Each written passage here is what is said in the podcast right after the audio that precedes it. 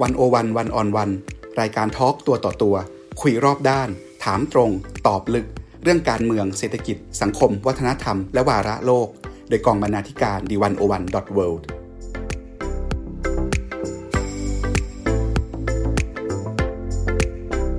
สวัสดีครับรายการ 101 One-on-One ยุคพอดแคสต์เจาะลึกวิกฤตโควิด -19 วันนี้เราจะพาไปเจาะลึกผลกระทบของวิกฤตโควิด -19 ต่อตลาดแรงงานไทยกันครับจากวิกฤตสุขภาพสู่วิกฤตเศรษฐกิจ KKP Research ของกลุ่มธุรกิจธนาคารเกียรตินาคินภัทระประเมินนะครับว่ากรณีที่การระบาดของโรคชะลอตัวลงภายในไตรมาสที่2และอาจจะมีการล็อกดาวน์บางส่วนต่อเนื่องในไตรมาสที่3เนี่ยจะมีแรงงานถูกเลิกจ้างหรือถูกพักงานโดยไม่มีรายได้เพิ่มสูงสุดถึง 4.4 ล้านคนและส่งผลให้มีการว่างงานเพิ่มขึ้นเป็นเกือบ5ล้านคนนะครับเทียบกับกำลังแรงงานของไทยประมาณ 38.4 ล้านคนก็ประมาณ 13% เลยทีเดียวหรือตัวเลขของคณะกรรมการร่วมภาคเอกชนคือสภาหอการค้าสภาอุตสาหกรรมและสมาคมธนาคารไทยนั่นคือภาคธุรกิจนะครับรวมถึงภาคแรงงานอย่างคณะกรรมการสมานฉันท์แรงงานไทยก็ประเมินตัวเลขตรงกันเลยครับว่าจะมีคนตกงานประมาณ 7 ล้านคนคำถามที่สนใจก็คือเวลานี้สถานการณ์ล่าสุดในตลาดแรงงานไทยเป็นยังไงนะครับทางออกในการแก้ปัญหาเพื่อแรงงานไทยอยู่ตรงไหนและตลาดแรงงานไทยจำเป็นต้องปฏิรูปอะไรในยุคหลังโควิด -19 วันนี้พบกับแขกรับเชิญผู้ช่วยศาสตราจารย์ดร.สุภชัยศรีสุชาติคณบดีคณะเศรษฐศาสตร์มหาวิทยาลัยธรรมศาสตร์ซึ่งเพิ่งรับตำแหน่งเมื่อต้นเดือนนี้เองนะครับอาจารย์สุภชัยเคยเป็นอดีตผู้อำนวยการสถาบันเสริมศึกษาและทรัพยากรมนุษย์มหาวิทยาลัยธรรมศาสตร์และเป็นนักวิชาการที่ศึกษาด้านเศรษฐศาสตร์แรงงานมาอย่างต่อเนื่องวันนี้ผมปกป้องจันวิทย์ดำเนินรายการครับ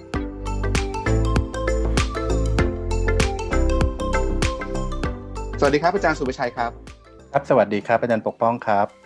อาจารย์สุภชัยครับตลาดแรงงานไทยตอนนี้สถานการณ์ล่าสุดภายใต้วิกฤตโควิด -19 เป็นยังไงครับครับต้องเท้าความอย่างนี้ก่อนนะครับว่าตัวตลาดแรงนะครับได้รับผลกระทบมาก่อนที่จะเกิดโควิดด้วยนะครับเพราะฉะนั้นเนี่ยผลกระทบที่เกิดขึ้นตรงนั้นเนี่ยมาจากผลกระทบของเทรดวอร์ระหว่างสหรัฐกับจีนนะครับเพราะฉะนั้นเนี่ยสิ่งที่มันเกิดขึ้นก็คือการที่โรงงานหรือสถานประกอบการบางแห่งเนี่ยเริ่มที่จะลดกำลังการผลิตเพราะว่าเราส่งออกได้ยากขึ้นนะครับสิ่งที่ตามมาสิ่งที่สองก็คือในเซกเตอร์บริการเองเนี่ยนักท่องเที่ยวจีนเราเริ่มเห็นทิศทางที่มาน้อยลงนะครับตั้งแต่ก่อนที่จะเกิดโควิดเพราะฉะนั้นเนี่ยปัจจัยทั้งสองตัวนี้เป็นปัจจัยเหมือนกับเป็นตัวเริ่มต้นนะครับในทิศทางของตลาดแรงงานที่ไม่ค่อยสู้ดีนักนะครับคือเริ่มต้นก็หนักอยู่แล้วนะครับพอโควิดขึ้นมาก็ยิ่งเป็นข้อซ้ำกับซัดตอนนี้สถานการณ์ยิ่งหนักไปถึงไหนยังไงล่ะครับเนี่ยครับตัวสถานการณ์ที่หนักตรงนั้นเนี่ยนะครับอยากให้พิจารณาเป็นกลุ่มหรือเป็นรายเซกเตอร์ด้วยนะครับว่าแล้วก็เป็นรายซัพพลายเชนด้วยนะครับความหมายคืออะไรความหมายคือการที่โควิดกระทบเนี่ยกระทบกับแรงงานอาจจะแตกต่างกันนะครับไม่ได้กระทบเหมือนกันทุกกลุ่มตัวอย่างเช่นถามว่าคุณหมอหรือพยาบาลกระทบเยอะไหมกระทบเยอะแต่การจ้างงานไม่ได้ลดถูกไหมครับดีไม่ดีการจ้างงานในกลุ่มนี้จำเป็นต้องเพิ่มด้วยนะครับบริการด้านสุขภาพบริการด้านสาธารณสุขแต่ว่าส่วนใหญ่ที่กระทบเนี่ยก็คือเป็นผลกระทบทางตรงก่อนก็คืออุตสาหกรรมการท่องเที่ยวนะครับทีนี้อุตสาหกรรมการท่องเที่ยวเนี่ยถ้าดูตั้งแต่ต้นน้ำเนี่ยต้นน้ำคือใครต้นน้ำคือตั้งแต่สายการบินโลจิสติกที่พาคนเข้ามาก็คือปิดล็อกหมดถูกไหมครับระยะกลางกลุ่มกลางคืออะไรกลุ่มกลางก็คือโรงแรมสถานประกอบการด้านที่เกี่ยวข้องกับการอยู่อาศัยนะเพราะฉะนั้นเนี่ยกลุ่มนี้ถือแรงงานในเซกเตอร์บริการอยู่ไม่น้อยนะครับแล้วก็กลุ่มสุดปลายน้ำก็คือกลุ่มที่เป็นร้านขายอาหารร้านขายของที่เกี่ยวเนื่องกับการท่องเที่ยวนะตลาดทั้งหลายพอเราล็อกปุ๊บพวกนี้เนี่ยไปหมดเลยมันกวาดคนที่อยู่ในเซกเตอร์ของภาคบริการเกือบทั้งหมดนะครับเพราะฉะนั้นเนี่ยบริการที่อยู่ได้ที่ไม่ถูกล็อกดาวน์คืออะไรร้านเล็กๆ SME แล้วก็ไปตั้งอยู่ตามพื้นที่นะเพราะฉะนั้นเนี่ยกลุ่มสมมุติถ้าพูดถึงท่องเที่ยวเนี่ยก็จะเจอกลุ่มนี้เป็นหลักนะครับถ้าเป็นกลุ่มของการผลิตเองกลุ่มการผลิตเองเนี่ยอย่างที่นำเรียนแต่ต้นว่ายังไม่ได้ฟื้นตัวตั้งแต่ตอนเทรดวอร์นะครับเพราะฉะนั้นเนี่ยกลุ่มนี้เองเนี่ยก็รักษากำลังการผลิตของตัวเองหรือลดกำลังการผลิตของตัวเองลงไปในระดับหนึ่งละนะฮะก็ลดต่อนะครับทีนี้เนี่ยในกระบวนการที่เขาทำเนี่ยพอมีเกิดโควิดปุ๊บบางสถานประกอบการก็อาศัยจังหวะนี้เลยบอกว่าไม่มีออเดอร์นะครับในเรื่องของออเดอร์มาจากต่างประเทศวัตถุดิบไม่เข้ามาเพราะฉะนั้นสถานประกอบการเหล่านี้เองเนี่ย ก็ของเดิมก็คือไม่มี OT ละของใหม่ก็ผลัดกันมาทำงานเพราะฉะนั้นเนี่ยสถานการณ์มันไม่ใช่เลิกจ้างทีเดียวนะฮะคนจะตกงานทีเดียวแต่ในภาคอุตสาหกรรมเนี่ยปกติเขาก็ใช้วิธีลดชั่วโมงการทำงานใช้วิธีลด OT ก็คือไม่มีการทำ OT เพราะฉะนั้นเนี่ยมันไปกระทบรายได้โดยตรงของฝั่งแรงงานอยู่ละนะครับแต่ว่าอย่างไรก็ตามเขาก็ยังไม่เลิกจ้างเพราะว่าการเลิกจ้างของสถานประกอบการเนี่ยมันนำมาซึ่งเรื่องของค่าชดเชยนะครับนำมาเรื่องสิทธิสวัสดิการต่างๆที่สถานประกอบการต้องจ่ายเพราะฉะนั้นเนี่ยก็ให้คงสภาพเป็นลูกจ้างไว้เหมือนเดิมแหละเพียงแต่การทำงานเนี่ยจะเพิ่มมากน้อยเท่าไหร่จะลดลงมากน้อยเท่าไหร่ก็เป็นเรื่องของการเจรจาในขณะที่ลูกจ้างเองเนี่ยก็คงยังไม่อยากออกนะครับแม้ว่าชั่วโมงการทำงานจะลดเนี่ยแต่อย่างน้อยก็ยังรู้ว่ามีที่ทำงานอยู่เพราะฉะนั้นเนี่ยสิ่งที่ตลาดแรงงานปรับตัวเองลูกจ้างกลุ่มนี้เองเนี่ยก็จะออกไปเป็นแรงงานนอกระบบในช่วงบางเวลาหมายความว่าถ้าสมมติใน1สัปดาห์เนี่ยของเดิมก็เคยทำงาน5วันเขาลดเหลือการทำงานเหลือ3วันหรือ2วันเนี่ยไอ้วันที่เหลือเขาต้องไปหาแหล่งรายได้เติมทดแทนครับอันนี้ก็จะเป็นผลกระทบแบบหนึ่งที่เราเห็นนะครับครับการจ้างงานในประเทศไทยเนี่ยครึ่งหนึ่งเป็นการจ้างงานนอกระบบนะครับเกษตรกร 11.5 ล้านคนนอกภาคเกษตรอีกประมาณสัก9ล้านคนผลกระทบของกลุ่มแรงงานนอกระบบเนี่ยมีเรื่องให้ต้องกังวลแตกต่างจากแรงงานในระบบยังไงครับคือตั้งแต่ต้นเลยต้องเรียนอาจารย์ปกป้องแบบนี้ครับว่ากลุ่มประกันสังคมเองเนี่ยเวลาเราพูดถึงในระบบนอกระบบเนี่ยเราก็มึนกันเหมือนกันเนาะนะครับในแง่ของการdefine คนหรือว่าการ classification คนเพราะอะไรครับเพราะว่าในกลุ่มของเวลาเราใช้คำว่าในระบบเนี่ยหลายที่ก็จะบอกว่าในระบบประกันสังคมหมายรวมถึงคนที่อยู่ในมาตรา33 39แล้วก็40แต่ว่าโดย operation research บางอย่างหรือว่าการทำงานของภาครัฐบางอย่างเนี่ยเวลาพูดถึงนอกระบบเนี่ยก็จะเหมาคนที่ไม่มีนายจ้างซึ่งจริงๆเราใช้คอนเซ็ปต์ไม่มีนายจ้างนะครับแต่ว่าพอเอา39กับ40เข้ามารวมเนี่ยมันก็เลยกลายเป็นคนนอกระบบในนี้ด้วยอาจารย์ขยายความให้ท่านผู้ฟังนิดนึงครับว่า33 39 40เนี่ยคืออะไรในระบบประกันสังคมจะได้พอเห็นภาพครับ33คือมีนายจ้างนะครับมีนายจ้างแล้วก็นายจ้างส่งสมทบ 5% ลูกจ้างส่งสมทบ 5% อันนี้คือกลุ่มที่เป็นในระบบในความหมายของประกันสังคมนะครับทีนี้39คือกลุ่มไหนคือกลุ่มที่เคยมีนายจ้างและณวันนี้เนี่ยเขาถูกเลิกจ้างหรือว่าออกจากงานแต่เขายังส่งตัวเองอยู่เดือนหนึ่ง432บาทกลุ่มนี้ก็คือยังจ่ายเงินเข้าระบบประกันสังคมอยู่ก็จะได้รับความคุ้มครองเหมือนกลุ่มแรกทุกประการนะครับและกลุ่มที่3ก็คือมาตรา40เป็นกลุ่มแรงงานอิสระสมัยก่อนก็คือกลุ่มแม่บ้านกลุ่มชาวบ้านที่เป็นเกษตรกรเป็นอะไรที่อยากเข้าสู่ระบบประกันสังคมก็มาประกันตัวเองเดือนนึงจ่ายสัก50บาทถึง100แต่ความคุ้มครองที่ได้รับเองก็อาจจะไม่เท่ากับ2กลุ่มแรกนะครับเพราะฉะนั้นเนี่ยก็เลยทำให้ความคุ้มครองมีความแตกต่างกันทีนี้เนี่ยเวลารัฐไปคุยว่าโอเคคนในระบบแล้วบอกว่าเป็นในระบบประกันสังคมก็ไปหมายรวมถึงเท่าไหร่ครับ33 39 40เข้าไว้ด้วยกันทีนี้เนี่ยโดยข้อเท็จจริงคือคนกลุ่มที่เป็น39กับคนกลุ่มที่เป็นเท่าไหร่ครับ40เขาก็เป็นแรงงานนอกระบบอีกมิตินึงก็คือไม่มีนายจ้างเป็นภาคเกษตรหรือเป็นเจ้านายตัวเองว่าอย่างนั้นเธอเป็นฟรีแลนซ์เป็นแรงงานนอกระบบเพราะฉะนั้นตอนแรกที่รัฐทำเนี่ยแล้วเวลาพูดถึงคำว่านอกระบบในระบบแล้วชนข้อมูลกันเนี่ยผมคิดว่าส่วนหนึ่งเนี่ยเป็นตัวประเด็นตรงเนี้ยที่บอกว่าเอ๊ะทำไมคนนี้เป็นเกษตรกรคนนี้เป็นนอกระบบคนนี้ไม่ใช่แรงงานนอกระบบเพราะว่าฐานข้อมูลเนี่ยมันถูก identify ไว้แบบนั้นนะครับครับตอนนี้คนที่อยู่ในระบบประกันสังคมตามมาตรา33คือเช่นพนักงานบริษัทที่มีนายจ้างก็ตกอยู่ประมาณเกือบ12ล้านคนใช่ไหมครับส่วนคนที่อยู่ในระบบประกันสังคมโดยสมัครใจคือมาตรา39และมาตรา40เนี่ยก็รวมๆกันประมาณสัก4ล้านคนรวมทั้งหมดประมาณ16ล้านครับทีนี้ถ้าเกิดเราพูดแรงงานนอกระบบในความหมายที่ไม่มีนายจ้างคนที่ประกันตัวเองสมมุติมีประกันสังคมตามมาตรา39และ40ประมาณ4ล้านคนแล้วก็มีแรงงานที่ไม่ได้อยู่ในระบบประกันสังคมเลยก็อีกจำนวนหนึ่งใช่ไหมครับอันนั้นอีกประมาณเท่าไหร่ครับที่เหลือลบออกไปจาก37ล้านคนนะเอา16ลบ37ก็ประมาณเกือบอีก20ล้านคน18ล้านคนประมาณนั้นนะครับครับกลุ่มนั้นเป็นยังไงครับกลุ่มนั้นก็คือกลุ่มเกษตรกรเป็นนอกระบบจริงๆก็คือไม่ได้รับความคุ้มครองอะไรเลยหมายความว่าก็คือเขาก็ทำงานเป็นรายวันรายเดือนรายสัปดาห์ก็ได้เหมือนกันแต่ไม่ได้มีการส่งสมทบเข้ากองทุนประกันสังคมเพราะฉะนั้นสิทธิ์อย่างเดียวที่เขามีสำหรับเขาก็คือสิทธิ์รักษาพยาบาลที่เป็นตัวบัตรประชาชนของคนทั่วไปเนี่ยครับ แต่ว่าความคุ้มครองอย่างอื่นเช่น7ความคุ้มครองของประกันสังคมเนี่ยเขาก็จะไม่ได้เหมือนคนอื่นนะครับเพราะฉะนั้นเนี่ยกลุ่มนั้นเองเนี่ยถือว่าเป็นกลุ่มที่เยอะแล้วสัดส่วนของคนกลุ่มเยอะตรงนั้นเนี่ยก็คือกลุ่มของเกษตรกรเพราะฉะนั้นเนี่ยยิ่งความคุ้มครองก็จะยิ่งไม่มีอะไรเลยนะฮะที่ไม่ใช่เป็นความคุ้มครองของเกษตรกรนะครับไม่ผลกระทบจากโควิดเป็นยังไงครับกลุ่มแรงงานนอกระบบที่ไม่อยู่ในระบบประกันสังคมเลยถ้าเขาอยู่ในซัพพลายเชนของกลุ่มที่ถูกล็อกดาวน์เนี่ยเขาก็โดนเข้าไปเต็มๆตัวอย่างเช่นพ่อค้าแม่ค้า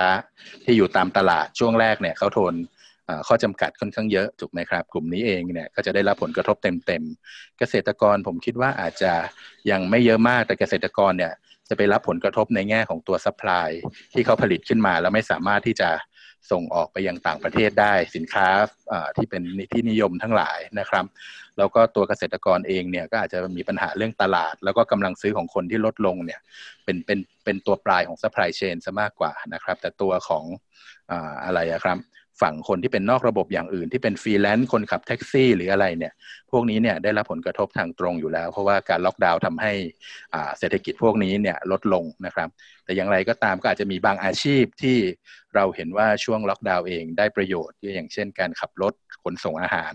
ที่เป็นลักษณะ GrabFood LineMan หรืออะไรอย่างเงี้ยกลุ่มนี้เองเนี่ยเราถือว่าเป็นนอกระบบเหมือนกันนะครับเขาก็ยังสามารถที่จะ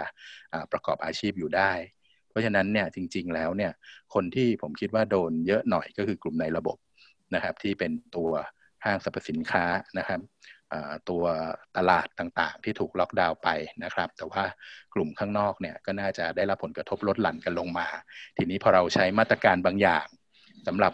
คนทุกคนเป็นแพลตฟอร์มเดียวกันมันก็เลยอาจจะเกิดปัญหาบางอย่างที่เราเห็นนะครับเดี๋ยวคงได้เล่ากันต่อนะครับครับอาจารย์ครับผม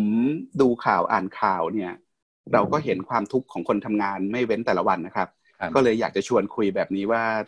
ตัวมาตรการช่วยเหลือของรัฐทุกวันนี้เนี่ยมันตรงเป้าและเข้าท่าหรือยังครับโอ้คำถามนี้เป็นคำถามเหมือนล่อเป้าเหมือนกันนะครับถามว่าตรงเป้าแล้วก็เข้าท่าไหมนะครับตรงเป้าต้องคิดตอนนี้ยังมีตรงไหนที่ตรงไหนที่ยังเป้าไหนที่ยังไม่มีอะไรไปถึงเลยโอเคผมคิดแบบนี้ครับว่ามาตรการเนี่ยผมแยกเป็น2ส่วนก่อนละกันเพื่อเห็นภาพมาตรการกลุ่มแรกคือมาตรการที่อยู่กับกระทรวงแรงงานเต็มๆจะได้ชัดเจนว่าเป็นเรื่องแรงงานนะครับกับอีกมาตรการนึงเป็นมาตรการที่อาจจะผ่านกระทรวงอื่นและกระทรวงแรงงานมามีผลเกี่ยวข้องด้วยเนี่ยนะครับมาตรการของกระทรวงอื่นก่อนแล้วกันจะได้เห็นภาพก็คืออย่างการแจก 5,000 บาทถูกไหมครับของเดิมเนี่ยเราเคยมีโมเดลประเภทแจกแบบ universal ทุกคนได้หมด across the board แต่รอบนี้พอรัฐกล้าตัดสินใจทำอะไรบางอย่างที่ไม่ across the board ก็คือมีการใช้เกณฑ์เข้ามาตัดเนี่ยมันทำให้คนบางส่วนเนี่ยไม่สามารถเข้าสู่อะไรครับระบบความช่วยเหลือได้แม้ว่า classification เขาจะได้พอรัฐไปเป็นคนตั้ง classification ตรงนั้นแล้วตั้งครั้งแรกเนี่ยผมเชื่อว่า classification ของเขาเนี่ยอาจจะยังไม่ชัดเจนมีการซ้อนทับของข้อมูลอยู่แต่รัฐก็ค่อยๆมาเคลียร์เรื่อง classification ตรงนั้นนะครับแล้วก็เปิดโอกาสขยายให้มีคนเข้าร่วมมากขึ้นทีนี้ต้องยอมรับผมไม่แน่ใจว่าการเปิดโอกาสหรือขยายผลตรงนั้นเนี่ยถูกวางหมากไว้ตั้งแต่ต้นหรือเปล่าถ้าเขาวางหมากไว้ตั้งแต่ต้นแต่เขาไม่พูดยอมเหมือนกับรับสภาพนะครับโดนคนโจมตีไปเรื่อยๆแต่พอถึงเวลามีการเปิด classification ตรงนั้นเรื่อยๆเนี่ยมันเป็นเหมือน fade in ของการ random การทำ experiment บางอย่างเหมือนกันรัฐก็จะได้ข้อมูลแล้วก็เก็บข้อมูลสำหรับบางคนที่ตัวเองเคยตกหล่นเพราะว่าการเก็บข้อมูลแบบ register เนี่ยน่าจะเป็นข้อมูลที่ใกล้เคียงความเป็นจริงมากที่สุดอันนั้นก็คือส่วนที่รัฐทำแต่ถ้าคิดว่ารัฐไม่ได้วางแผนไว้แต่ต้นก็คือเป็นการแก้ปัญหาเฉพาะหน้าอันนี้เราก็อาจจะคิดว่าอาจจะยังไม่ใช่มาตรการที่เหมือนกับeffective ซะทีเดียวนะครับคนที่จะขอเงิน 5,000 บาทได้เนี่ยต้องเป็นแรงงานนอกระบบใช่ไหมครับคือหมายถึงว่าไม่อยู่ในระบบประกันสังคมทีนี้แรงงานตามมาตรา39และ40เนี่ยที่อยู่ในระบบประกันสังคมเนี่ยขอ 5,000 บาทนี้ได้ไหมครับนี่แหละครับตอนแรกนี่อันนี้คือสิ่งที่มันเป็นแบล็คบ็อกซ์อยู่ตอนแรกเพราะฉะนั้นเนี่ยคนที่คิดว่าอยู่39ก็น่าจะขอได้ถูกไหมแต่พอถึงเวลาเนี่ยก็อาจจะไม่ได้ทั้งหมดนะครับเพราะเขาคิดว่าตัวเขาเองเป็นฟรีแลนซ์นะแต่ว่าปรากฏชื่อเขาเนี่ย classification เขาอยู่ในระบบถูกไหมภายใต้ชื่อว่าเขาอยู่33 39 40จนตอนหลังเนี่ยทางรัฐเองก็ต้องมาบอกว่า39 40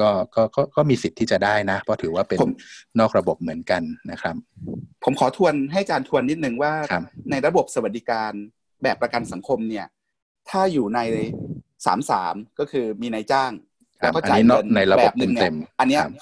เขาได้อะไรบ้างถ้าสมมติว่าเขาถูกคนจ้างแล้วถ้าเกิดเป็น39กับ40เนี่ยเขาได้ไม่เท่ากับ33แน่นอนอยู่แล้วใช่ไหมครับเขาได้อะไรบ้างเดิมอะไรเงี้ยแล้วเขาควรจะได้ 5,000 บาทนั้นไหมครับผมต้องเรียนอาจารย์แบบนี้ว่า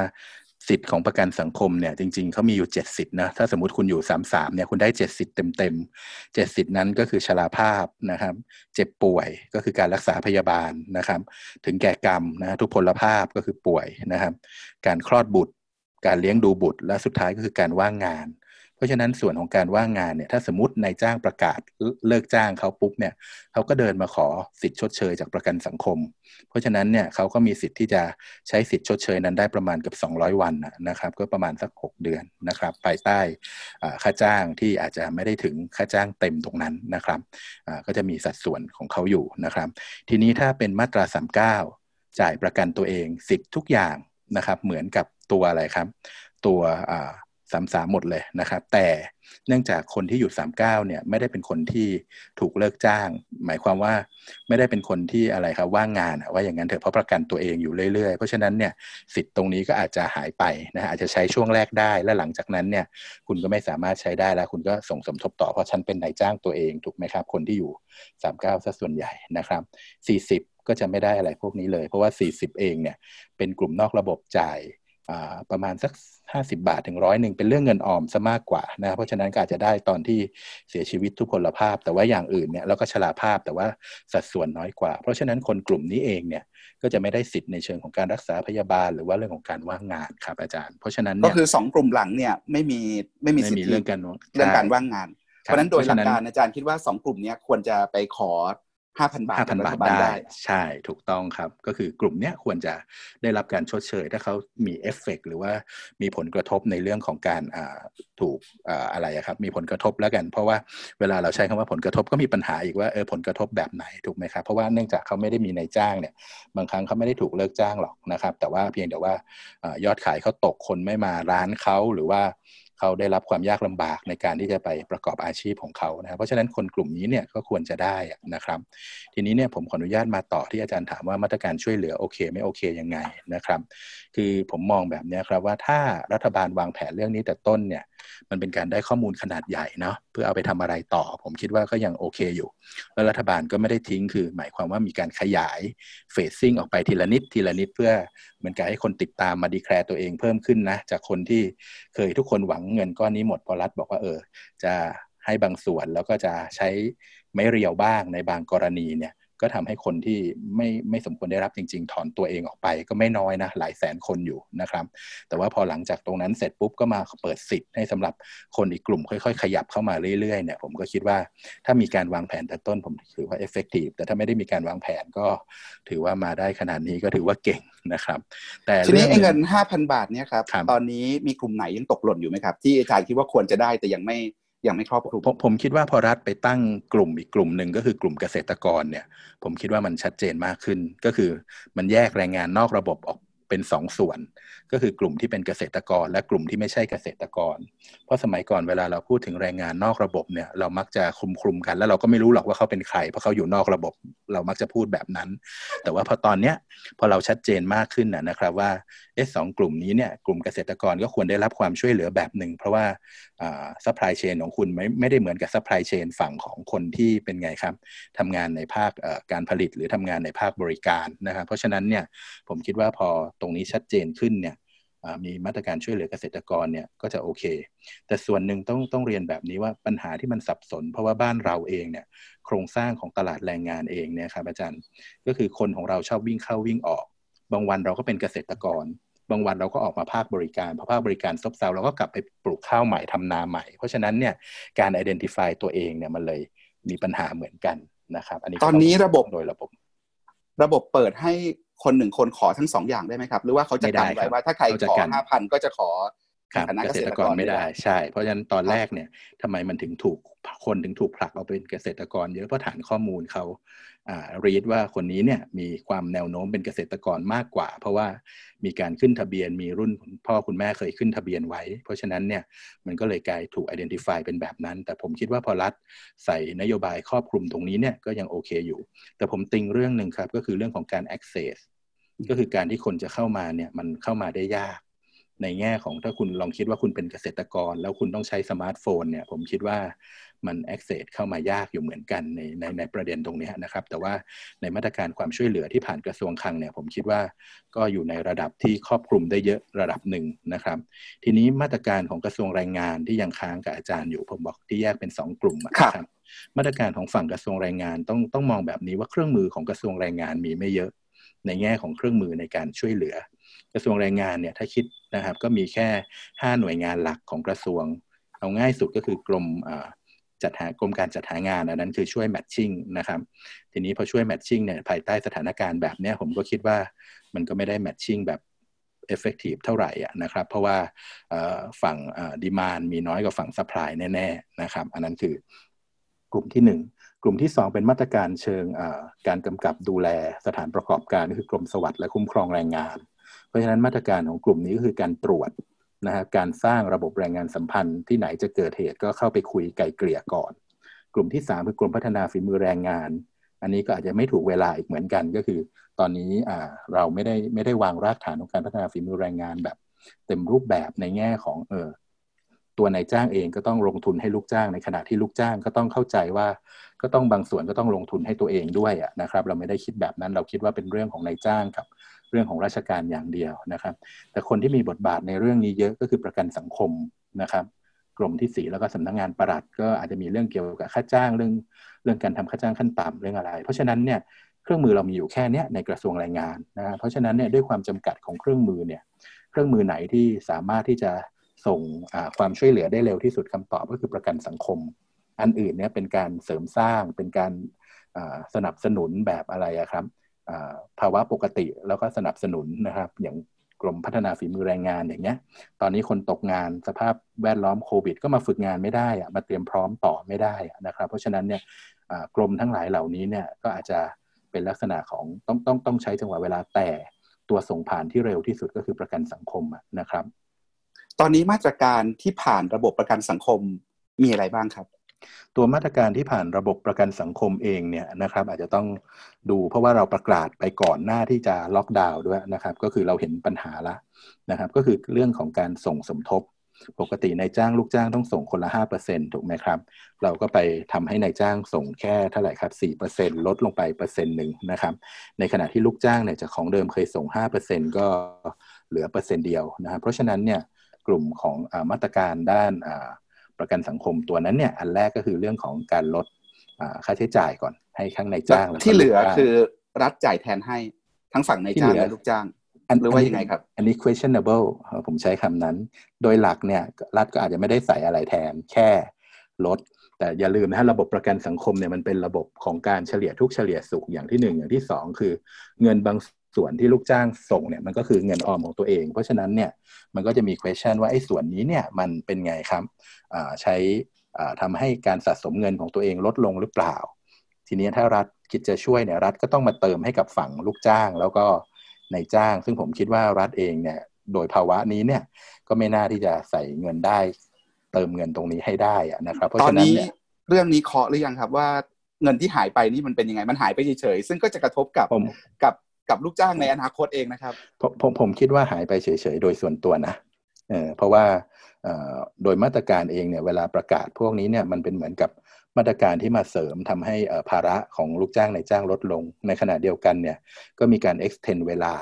ความหมายคือขยายการจ่ายสมทบได้อันนั้นก็เป็นเรื่องปกติที่เราทำนะฮะแต่ตัวที่ลงและเร็วก็คือการจ่ายชดเชยนะฮะเรื่องของการเลิกจ้างซึ่งปกติโดยระบบก็มีอยู่แล้วแต่ส่วนที่ทำเพิ่มก็คือคนที่ได้รับผลกระทบนั่นแหละที่ให้มาลงทะเบียนว่าใครถูกได้รับผลกระทบในแง่ว่าทำงานน้อยลงชั่วโมงการทำงานน้อยลงสถานประกอบการไม่ได้จ้างเป็นบางวันอะไรอย่างเงี้ยคนกลุ่มนี้แต่ยังไม่ได้เลิกจ้างนะคนกลุ่มนี้แหละก็จะได้ประโยชน์จาก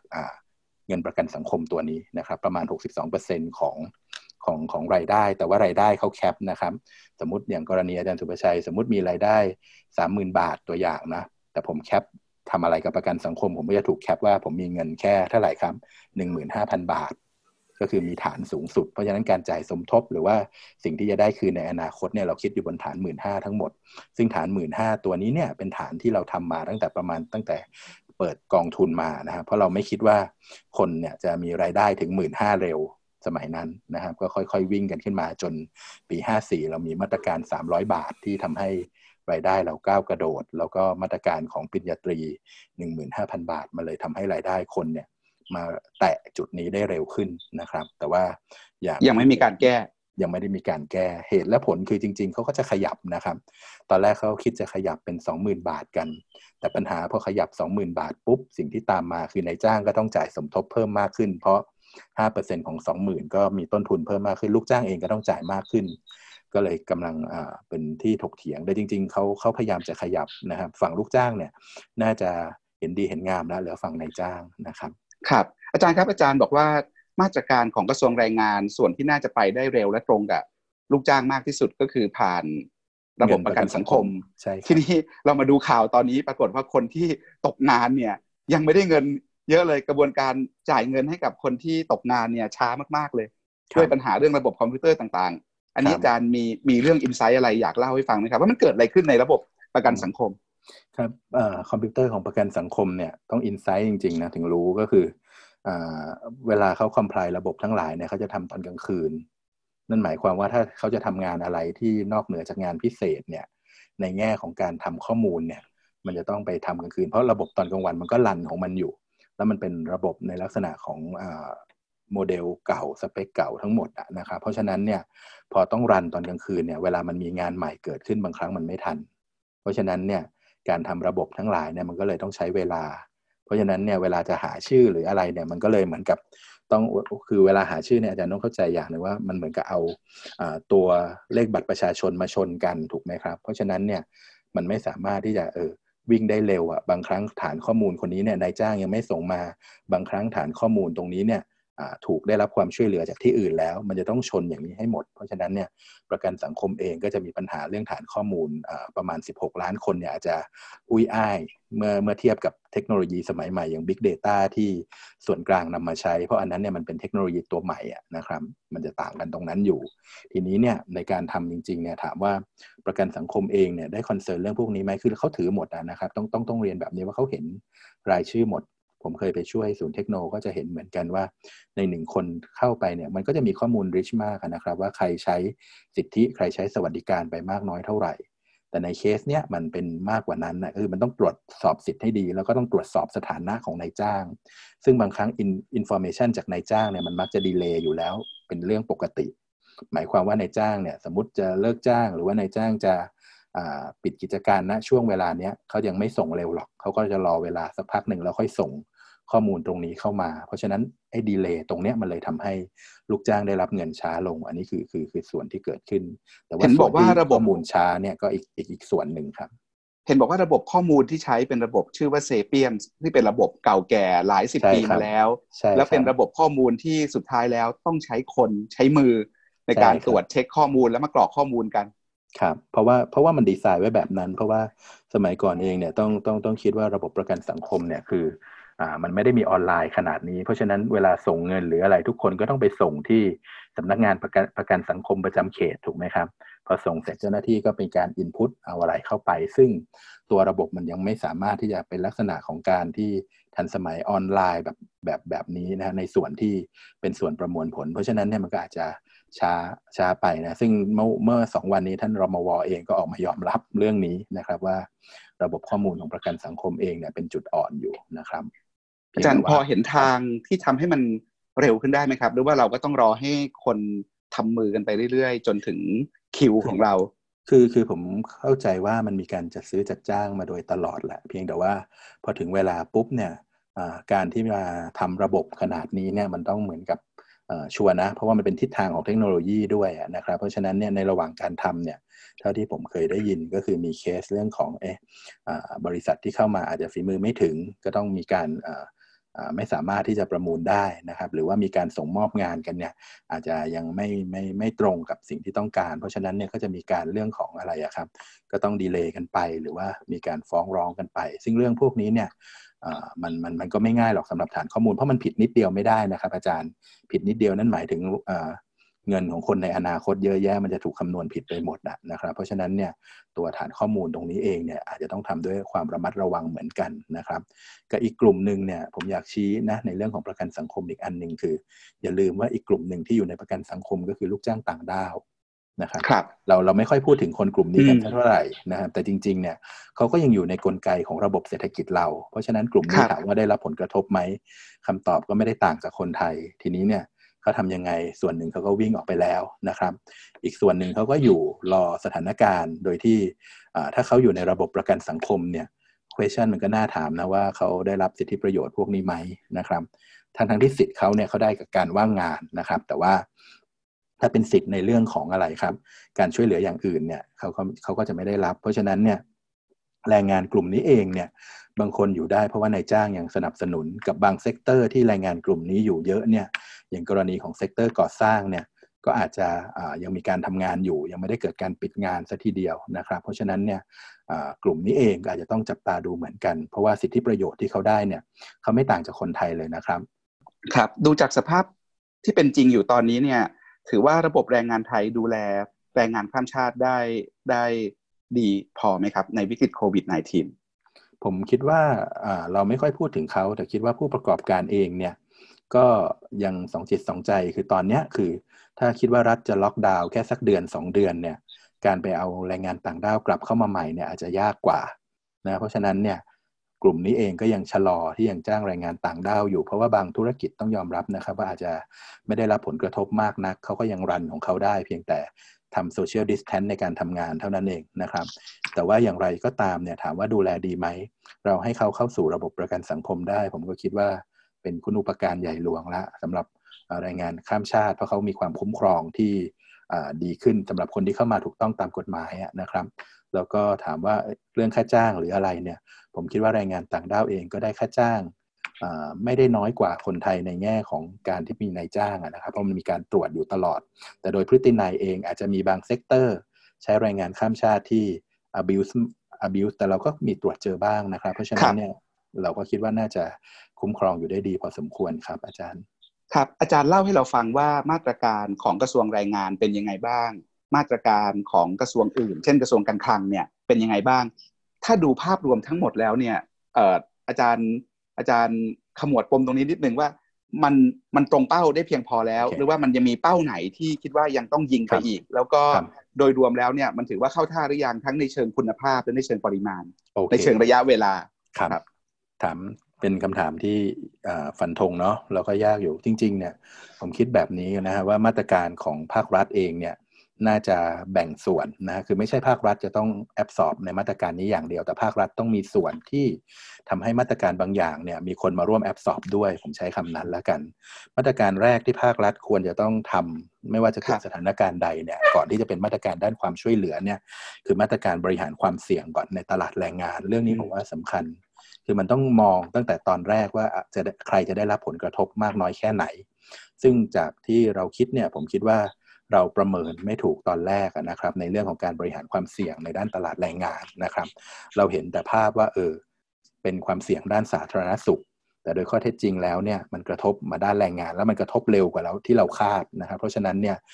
ในมาตรการด้านการบริหารความเสี่ยงอันนี้อาจจะต้องเป็นเรื่องใหญ่แล้วก็ต้องเอาเรื่องข้อมูลอันนี้ผมพูดถึงความเสี่ยงก่อนนะเอาข้อมูลมาพิจารณากันตั้งแต่ต้นซึ่งถามว่าข้อมูลที่จำเป็นต้องใช้คืออะไรมันอาจจะเห็นภาพเรื่องของการเลิกจ้างเรื่องอะไรมาสักระยะหนึ่งแล้วชั่วโมงการทำงานลดลง capacity ในเรื่องของการใช้กำลังไฟฟ้าพวกนี้มันพอที่จะบ่งบอกนัยยะบางอย่างได้แล้วพอจีนเขาเริ่มมาตรการล็อกดาวน์ปุ๊บเนี่ยเราควรจะต้องทำอะไรตั้งแต่ตอนนั้นในด้านตลาดแรงงานซึ่งเราอาจจะยังคิดไม่ถึงอันนี้คือมาตรการด้านบริหารความเสี่ยงทีนี้พอมาถึงมาตรการช่วยเหลือด้านภาครัฐนะครับเรามักจะคุยกันว่าเราใช้กลไกของข้อมูลทางเศรษฐกิจทั้งหมดเลยที่เรามีแต่จริงๆข้อมูลที่สำคัญที่สุดคือข้อมูลไมโครซึ่งวันนี้ผมคิดว่าส่วนนี้รัฐอาจจะทำสำเร็จในระดับหนึ่งคือการได้ข้อมูลระดับไมโครถึงรากหญ้าเลยนะครับว่าใครเป็นผู้ที่ต้องการความช่วยเหลือผู้ที่ต้องการความช่วยเหลือนั้นต้องการอะไรและอยู่ตรงไหนอันนี้ผมคิดว่ารัฐอาจจะได้ข้อมูลตรงนี้แต่มันมีประเด็นเหมือนกันในทางเศรษฐศาสตร์อาจารย์ว่าวันนี้เรายังคิดในเรื่องความเหลื่อมล้ำที่ทุกคนจะได้แบบ universal base หรือว่าเอา target base ซึ่งรัฐเลือกแล้วขอใช้ target base ซึ่งวันแรกที่รัฐใช้อาจารย์ก็จะเห็นว่า เป็นไงครับโดนด่ากระหน่ำเลยวันที่เราไม่ทิ้งกันออกมาแล้วใครได้ใครไม่ได้แต่นั่นคือรัฐพยายามทำ target base อยู่นะครับแล้วรัฐก็กำลังทำเรื่อง condition transfer อยู่เพราะฉะนั้นเนี่ยโดยคอนเซปต์ของการช่วยเหลือผมคิดว่าส่วนเนี้ยผมคิดว่ามาถูกทางแล้วเพราะ universal ผมคิดว่ามันอาจจะใช้งบประมาณสิ้นเปลืองเกินไปนะครับแต่อย่างที่ได้นำเรียนว่าถ้าเป็น target base แล้วเนี่ยคนที่เป็น target ทั้งหมดควรจะต้องได้รับการสนับสนุนหรือได้รับความช่วยเหลือปรากฏสิ่งที่เกิดขึ้นคือคนที่เป็น target ไปถูกอะไรครับล็อกผ่านระบบ access มันเลยทำให้เป็นปัญหาไอ้ตรงนี้คือจุดที่เป็นนั่นแต่ถามว่าแล้วตอนหลังรัฐมาบอกว่าต้องให้คนลงตรวจทุกพื้นที่ถูกไหมครับว่าให้ไปคนนั้นไปยืนยันว่าเขาลำบากจริงหรือเปล่าผมก็บอกเรากลไกตรงนี้ทำไมเราไม่คิดแต่ต้นเนาะถ้าคิดแต่ต้นเนี่ยมันก็จะครบลูปคนแล้วถ้าบอกมีการลงตรวจแต่ต้นคนที่คิดจะ abuse ระบบก็อาจจะหรือว่าจะโกงระบบก็อาจจะถอยออกไปถูกไหมครับกับส่วนที่2นอกจากจะ target แล้วเนี่ยรัฐอาจจะต้องคิดถึงเรื่อง benefit allocation ให้ดีก็คือการกระจายประโยชน์ให้ดีในแง่ของการกระจายประโยชน์ตรงนั้นเนี่ยผมอาจจะไม่ได้คิดว่าเป็นตัวเงินทั้งหมดผมคิดว่าคนบางกลุ่มเนี่ย 4,000 ได้ไหมตัวอย่างนะและบวก 1,000 ที่รัฐเอาไปทำอะไรอย่างอื่นแทนให้กับเขานะครับไปเสริมอะไรอย่างอื่นให้กับเขาคือแบ่งให้ชัดนะครับแต่เวลาเสนอเป็นแพ็กเกจเนี่ยก็ยากเพราะนักเศรษฐศาสตร์เองเราก็รู้ว่าทุกคนอยากได้เงินเพื่อไปซื้อของของตัวเองการไปจำกัดสิทธิ์แล้วบอกว่าไอ้ 1,000 ที่เหลือเอาไปทำอะไรอย่างเงี้ยมันก็อาจจะเป็นเรื่องยากแต่ว่าอย่างไรก็ตามเนี่ยผมคิดว่าตัว benefit allocation น่าจะสำคัญนะในแง่ของการเตรียมความพร้อมในอนาคตเพราะไม่งั้นเนี่ยเราก็จะต้องช่วยอย่างนี้ไปตลอดครบ3เดือนปุ๊บถ้าสถานการณ์ไม่ดีคำถามรัฐจะทำยังไงรัฐก็มีเครื่องมือหมดละรัฐถูกไหมครับแต่รัฐไม่ได้เตรียมความพร้อมในเรื่องของการทำให้คนเนี่ยสามารถที่จะพึ่งพาตัวเองได้ในระดับหนึ่งนะตอนนี้เนี่ยทุกคนหวังพึ่งรัฐหมดนะครับเพราะฉะนั้นเนี่ยตัวที่จะมาเป็นตัวช่วยจริงๆอีกส่วนหนึ่งที่บอกว่ารัฐควรจะต้องดึงคนกลุ่มนี้มาแอบสอบเพราะเขาได้ประโยชน์จากแรงงานก็คือกลุ่มของภาคเอกชนนะครับภาคเอกชนทำอะไรก็ต้องอาจจะต้องลงขันในบางเรื่องซึ่งผมก็เห็นว่าเอกชนเองก็ช่วยในระดับที่ตัวเองทำได้อยู่นะครับแต่โดยระยะปานกลางหรือระยะยาวแล้วเนี่ยภาคเอกชนเองคงต้องคิดถึงเรื่องของการเตรียมความพร้อมในด้านของการพัฒนาแรงงานของตัวเองคือพอถึงเวลาปุ๊บฉันจะปลดแรงงานแล้วก็ให้เหตุผลว่าแรงงานไม่สามารถไปกับเทคโนโลยีได้แต่ต้องเคลียร์นะฮะว่าเอกชนได้ลงทุนให้กับเขาตรงนั้นมากน้อยแค่ไหนในทั้ง specific training หรือว่าตัว general training นะครับกับเรื่องที่2เนี่ยแพลตฟอร์มบางอย่างรัฐอาจจะต้องเป็นคนลงให้เอกชนอันนี้ผมมองแบบนั้นแพลตฟอร์มพวกนั้นได้แก่อะไรตัวอย่างง่ายๆสมมุติอยากให้คนเนี่ยเข้าสู่ระบบการเรียนออนไลน์ได้ตัวอย่างนะฮะหรือการแสวงหาความรู้ออนไลน์แต่ให้เอกชนพัฒนาแพลตฟอร์มกันเองลองผิดลองถูกกันหมดเลยแต่ถ้ารัฐสามารถมีแพลตฟอร์มตัวกลางเพื่อลดต้นทุนให้เอกชนเนี่ยผมคิดว่าถ้าเอกชนทำคอนเทนต์อย่างเงี้ยอย่างนี้เนี่ยผมคิดว่าได้คอนเทนต์ที่ดีขึ้นในขณะที่เอกชนก็ไปคอนเซิร์นเรื่องคอนเทนต์อย่างเดียวไม่ต้องเป็นไงครับไม่ต้องมาเสียเวลาทำแพลตฟอร์มอันนี้ตัวอย่างแล้วก็เรื่องที่3เองเนี่ยผมคิดว่าหลังจากนี้เนี่ยสิ่งที่เกิดขึ้นคือรูปแบบการจ้างงานจะเปลี่ยนไปทั้งระบบเราเห็นแล้วว่า work from home สามารถลดต้นทุนหลายๆอย่างได้เราเห็นแล้วว่า work from home เองนายจ้างสามารถรู้ได้ว่าลูกจ้างของตัวเองเนี่ยจริงๆอยู่ในออฟฟิศไม่มีงานหรอกพอไป work from home ก็ยิ่งไม่มีงานเพราะฉะนั้นมันจะต้อง redesign ตัวภาระการทำงานใหม่แล้วก็คนก็จะเห็นภาพแล้วว่าการอยู่กับระบบนายจ้างเนี่ยอาจจะเป็นความเสี่ยงอย่างหนึ่งทุกคนจะมีอาชีพเสริมหมดในอนาคตเพราะฉะนั้นเนี่ยการเป็นฟรีแลนซ์การขายของออนไลน์หรืออาชีพที่เป็นอาชีพที่เสริมรายได้จากรายได้ปกติพวกนี้จะเกิดขึ้นเพราะฉะนั้นเนี่ยถ้ามันเป็นแบบนั้นปุ๊บเนี่ยรูปแบบของการคุ้มครองแรงงานที่รัฐจะต้องคิดถึงเนี่ยมันจะต้องเปลี่ยนไปหมดเลยเพราะเราคิดถึงแต่การตรวจสอบบริษัทภาครัฐถูกไหมครับแต่เราไม่คิดถึงว่าจะส่งเสริมให้เขาเป็นฟรีแลนซ์ได้รับความคุ้มครองอย่างไรนะฮะพวกนี้มันจะเปลี่ยนแพลตฟอร์มเกือบหมดเลยนะฮะรูปแบบการทำงานใหม่ๆก็จะเกิดขึ้นนะครับวันนั้นในกรรมการค่าจ้างเองก็มีการคุยกันครับว่าช่วงที่เป็นปัญหาเนี่ยเราเปิดค่าจ้างรายชั่วโมงดีไหมเพราะปกติเนี่ยค่าจ้างมันต้องเป็นรายวันไปแบ่งแยกไม่ได้ถูกไหมครับแต่ว่าแบ่งตามพื้นที่ได้แต่ถ้าเปิดเป็นรายชั่วโมงเนี่ยเราก็กลัวกันนะครับว่านายจ้างจะไมเกรดทุกอย่างมาเป็นรายชั่วโมงหมดเลยเพราะจ้างเป็นพาร์ทไทม์ได้แล้วอย่างน้อยกี่ชั่วโมงเราก็กำหนดกันไว้เนี่ยนะครับเพราะฉะนั้นเนี่ยมันก็เป็นแนวทางหนึ่งเพราะฉะนั้นในอนาคตเนี่ยเรื่อง OT มันอาจจะไม่ใช่เรื่องใหญ่ละของโรงงานอุตสาหกรรมแต่เป็นเรื่องว่าจะ บริหารจัดการเอาสล็อตของแรงงานช่วงไหนมาใช้จะใช้แรงงานคอมบิเนชันแรงงานเด็กใช้แรงงานเด็กไม่ดีแรงงานเยาวชนนะครับแรงงานผู้สูงอายุแรงงานในวัยทำงานหรือแรงงานต่างด้าวเนี่ยส่วนผสมจะเป็นยังไงผมคิดว่าพวกนี้มันจะเปลี่ยนไปหมดนะสำหรับการทำงานในอนาคตนะครับการจ้างงานชั่วคราวจะเกิดขึ้นเยอะขึ้นนะครับครับอาจารย์ครับเราคุยกันมาเยอะเรื่องมาตรการช่วยเหลือคนที่ได้รับผลกระทบเช่นไม่มีงานทำนะครับผมอยากจะลองชวนคุยต่ออีกนิดนึงเรื่องมาตรการที่ดึงดูดให้ธุรกิจยังคงจ้างงานต่อเรื่องมาตรการสร้างงานใหม่เช่นบางคนบอกว่าเอ๊ะในภาวะวิกฤตโควิดเนี่ยมีโอกาสใหม่ๆไหมที่รัฐหรือเอกชนช่วยกันสร้างงานเช่นงานในระดับท้องถิ่นที่มีคนย้ายกลับไปเยอะๆอะไรเงี้ยนะครับแล้วเมื่อกี้อาจารย์พูดถึงเรื่องการเสริมทักษะให้คนที่ถูกเลิกจ้างหรือว่าการรีสกิลต่างๆซึ่งเดี๋ยวอันหลังเนี่ยเราเก็บไว้คุยในอนาคตนิดนึงแต่ว่าเอาตรงนี้ก่อนเรื่องมาตรการดึงดูดให้ธุรกิจยังคงจ้างงานต่อในต่างประเทศเนี่ยบางประเทศเขารัฐบาลไปช่วยจ่ายค่าจ้างให้บางส่วนเป็นเท่านั้นเท่านี้เปอร์เซ็นต์อะไรอย่างเงี้ยเมืองไทยยังไปไม่ถึงขั้นนั้นมันมีนวัตกรรมเชิงนโยบายอะไรที่น่าสนใจตรงนี้ได้บ้างครับนวัตกรรมอันนี้อาจจะต้องคุยในเชิงของใช้องค์กรปกครองส่วนท้องถิ่นเข้ามาเป็นตัวช่วยตัวหนึ่งแล้วกันนะครับองค์กรปกครองส่วนท้องถิ่นเองเนี่ยก็มีเรื่องของการจ้างงานปกติอยู่แล้วล่ะ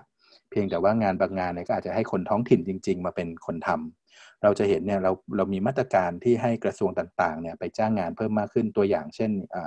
กรมชลประทานก็จะจ้างงานคนเนี่ยวันนึงกี่บาทอาจจะไม่ได้เต็มทั้งหมดเพราะถือว่าเป็นงานของรัฐนะครับแล้วก็ให้คนกลุ่มนี้ยังพอมีรายได้แล้วก็รัฐก็ได้งานแทนที่จะต้องไปเปิดไปจ้างเหมาบริการให้กับสถานประกอบการอื่นๆไอ้อย่างนี้เป็นมาตรการแต่ทุกครั้งที่เกิดภาวะเศรษฐกิจมันจะมีโครงการลักษณะหนึ่งอันนี้เล่าให้อาจารย์ฟังก็คือประเภทแบบให้มาเรียนแล้วก็จ่ายค่าเรียนด้วยก็คือฝึกอาชีพทั้งหลายประเด็นคือผมก็เห็นด้วยนะว่าอย่างน้อยเขาก็มาเรียนเช่นมาเรียนนวดแผนไทยมาเรียนจักสานมาเรียนอะไรเพื่อเป็นการเพิ่มทักษะนะครับแล้วก็มารับเงินไปวันหนึ่ง150 บาทเป็นค่าฝึกเป็นเหมือนค่าที่เขาเดินทางมาอะไรแบบนี้แต่ประเด็นคือพอเสร็จแล้วปุ๊บเนี่ยคนเหล่านี้ไม่ได้เอาไปประกอบอาชีพอ่ะเพราะฉะนั้นเนี่ยมันเสียทรัพยากรเหมือนกันเนาะที่อาจจะต้องมีโครงการอะไรบางอย่างเพื่อคัดกรองให้คนที่อยากทำตรงนี้เข้ามาแล้วก็มาทำแล้วก็ต่ออาชีพหาตลาดให้เขาเพราะว่าคนกลุ่มนี้ส่วนใหญ่พอทำเสร็จปุ๊บตลาดไม่มีนะครับแล้วการฝึกอาชีพนั้นเนี่ยเราก็ฝึกเฉพาะส่วนที่เป็นไงอะครับเป็นอาชีพดั้งเดิมอะไม่ได้มีอาชีพที่ใหม่เพราะฉะนั้นเนี่ยผมคิดว่าตอนนี้เป็นโอกาสอันดีที่เราจะปรับตัวในเรื่องพวกนี้กันนะครับผมคิดว่าสิ่งที่เอกชนจะช่วยรัฐได้คือลงขันมาเลยครับตั้งกองทุนเพื่อการประกอบอาชีพแล้วก็ปล่อยนะครับให้มีความเสี่ยงบ้างนะในการที่ให้คนเนี่ยเอาเงินไปลงทุนแต่กระบวนการคัดกรองในแง่ของการเอาเงินไปลงทุนตรงนั้นเนี่ยก็คงต้องดูว่าโปรเจกต์เป็นยังไงแทนที่จะต้องวิ่งเข้าไปที่แบงก์รัฐทั้งหมดอันนี้เอกชนอาจจะมาช่วยได้นะครับอย่างที่สองคืออย่างที่ได้นำเรียนแต่ต้นองค์กรปกครองส่วนท้องถิ่นผมคิดว่ามีส่วนช่วยอยู่นะครับกับส่วนที่3เนี่ยในต่างประเทศเราจะเห็นพวกงานวอลันเทียร์เยอะที่สเปซิฟิกต่อกลุ่มพิเศษบางกลุ่มเช่นกลุ่มผู้สูงอายุกลุ่มผู้พิการหรือแรงงานเยาวชนซึ่งบ้านเรายังไม่ค่อยพูดเรื่องพวกนี้เยอะน่าจะทำแรงงานวอลันเทียร์แต่ไม่ใช่วอลันเทียร์แบบทั้งหมดนะครับมีวอลันเทียร์แบบมีค่าตอบแทนบ้างนะครับเพื่อให้คนกลุ่มนี้เนี่ยยังมีคุณค่ามีศักดิ์ศรีการทำงานในสังคมได้แล้วก็ยังมีรายได้ในระดับหนึ่งถ้าเราทาร์เก็ตในลักษณะแบบนี้ชัดเจนผมคิดว่าช่วงโควิดนี่ก็แปลวิกฤตเป็นโอกาสได้เหมือนกันนะครับในการที่จะเตรียมความพร้อมเรื่องพวกนี้นะครับครับเรื่องมาตรการส่งเสริมหรือดึงดูดให้ธุรกิจจ้างงานต่อไม่ปลดคนออกจากงานให้สิทธิประโยชน์บางอย่างเช่นภาษีอะไรเงี้ยมันมีอะไรที่เราควรจะคิดไปบ้างครับคือปัญหาผมเล่าปัญหาก่อนแล้วกันคือรัฐไม่สามารถรู้ข้อมูลจริงๆได้ว่าใครได้รับผลกระทบมากน้อยแค่ไหนคือธุรกิจเองเนี่ยบางธุรกิจเองเหมือนจะได้รับผลกระทบเยอะแต่อาจจะไม่ได้รับเยอะจริงก็ได้เพราะฉะนั้นถ้ารัฐสามารถประเมินภาวะความยากลำบากของธุรกิจตัวนี้ได้โดยมีอะไรมาการันตีว่ากลุ่มนี้เป็นกลุ่มที่ได้รับความยากลำบากจริงเนี่ยแล้วรัฐจะรีเบทภาษีคืนผมก็คิดว่ามีความเป็นไปได้หรือว่าเป็นภาษีที่เกิดขึ้นจากการจ้างงานนะครับว่าให้ค่าลดหย่อนอะไรเพิ่มขึ้นเราเคยทำนะในหลายมาตรการเช่นกรณีผู้สูงอายุเราให้ค่าลดหย่อนเพิ่มขึ้นสำหรับแรงงานสูงอายุถูกไหมครับรอบนี้ก็อาจจะสำหรับการรับแรงงานใหม่หรือรับแรงงานที่เป็นไงครับตกงานเข้าบริษัทรัฐจะมีสิทธิประโยชน์อย่างอื่นอย่างไรก็อาจจะทำได้แต่อย่างไรก็ตามเนี่ยตอนนี้มันต้องพ้นวิกฤตนี้ให้ได้ก่อนกับเห็นให้ชัดก่อนว่า อุตสาหกรรมนั้นเนี่ยสามารถเป็นอุตสาหกรรมที่จะเดินต่อได้เพราะโดยข้อเท็จจริงอาจารย์ต้องไม่ลืมเหมือนกันว่าถ้าเขาเกิดเสี่ยงรับไปนะวันนี้ปรากฏเปิดมาปุ๊บตลาดวายเขาไม่มีอะไรเหลืออยู่เขาก็ไม่สามารถที่จะทำได้นะครับเพราะฉะนั้นเนี่ยโดยส่วนหนึ่งเนี่ยตรงนี้มันเป็นแบล็คผมมองว่ามันเป็นแบล็คบ็อกซ์ดำๆอยู่ว่าณวันที่17ห้างจะเปิดได้จริงไหม31พฤษภาทุกอย่างจะกลับมาเหมือนเดิมไหมหรือว่าพอหมดมิถุนาแล้วโรงเรียนสามารถเปิดการเรียนการสอนได้ไหมตรงนี้ผมว่ามันภาพมันไม่ชัดแต่ถ้าผมคิดว่าถ้าประกาศชัดเหมือนอันนี้ผมขออนุญาตเล่าอย่างอเมริกาเนี่ยก็คือประกาศชัดคือไม่ล็อกดาวน์ละต่อจากนี้ฉันเปิดเสรีเนี่ยภาพของคนที่ expect ไปข้างหน้าในแง่ของการทำเศรษฐกิจเนี่ยมันก็สามารถที่จะไปได้นึกออกใช่ไหมครับแต่ณวันนี้เนี่ยเราขอการแพทย์นำผมก็เข้าใจในภาพรวมของรัฐบาลนะว่าต้องการความปลอดภัยมาก่อนเพราะฉะนั้นเนี่ยเราก็ยังไม่มั่นใจว่าพอถึงเวลาแล้วกลุ่มไหนจะไปได้นะครับแต่อย่างไรก็ตามเนี่ยผมคิดว่าพอเริ่มปลดล็อกเนี่ยเราเห็นเศรษฐกิจค่อนข้างคึกคักนะ 2-3 วันที่ผ่านมาถ้าอาจารย์เห็นไม่นับเรื่องเหล้าเบียร์นะครับเราก็จะเห็นว่าตามร้านก็เริ่มมีคนเข้าไปกินแล้วคนมันอัดอั้นเยอะนะครับที่ผ่านมา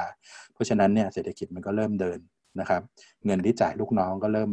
มีเม็ดเงินเพิ่มมากขึ้นนะครับผมไปร้านกาแฟหนึ่งผมก็เห็นหน้าตาลูกจ้างก่อนช่วงโควิดเนี่ยตอนไปซื้อกลับบ้านเนี่ยหน้าตาซึมเศร้าหมดเลยแต่พอเปิดร้านมีลูกค้านั่งเนี่ยมันทำให้บรรยากาศทางสังคมบรรยากาศในการทำงานดีขึ้นนะครับเพราะฉะนั้นเนี่ยโดยการประเมินผมคิดว่าถ้า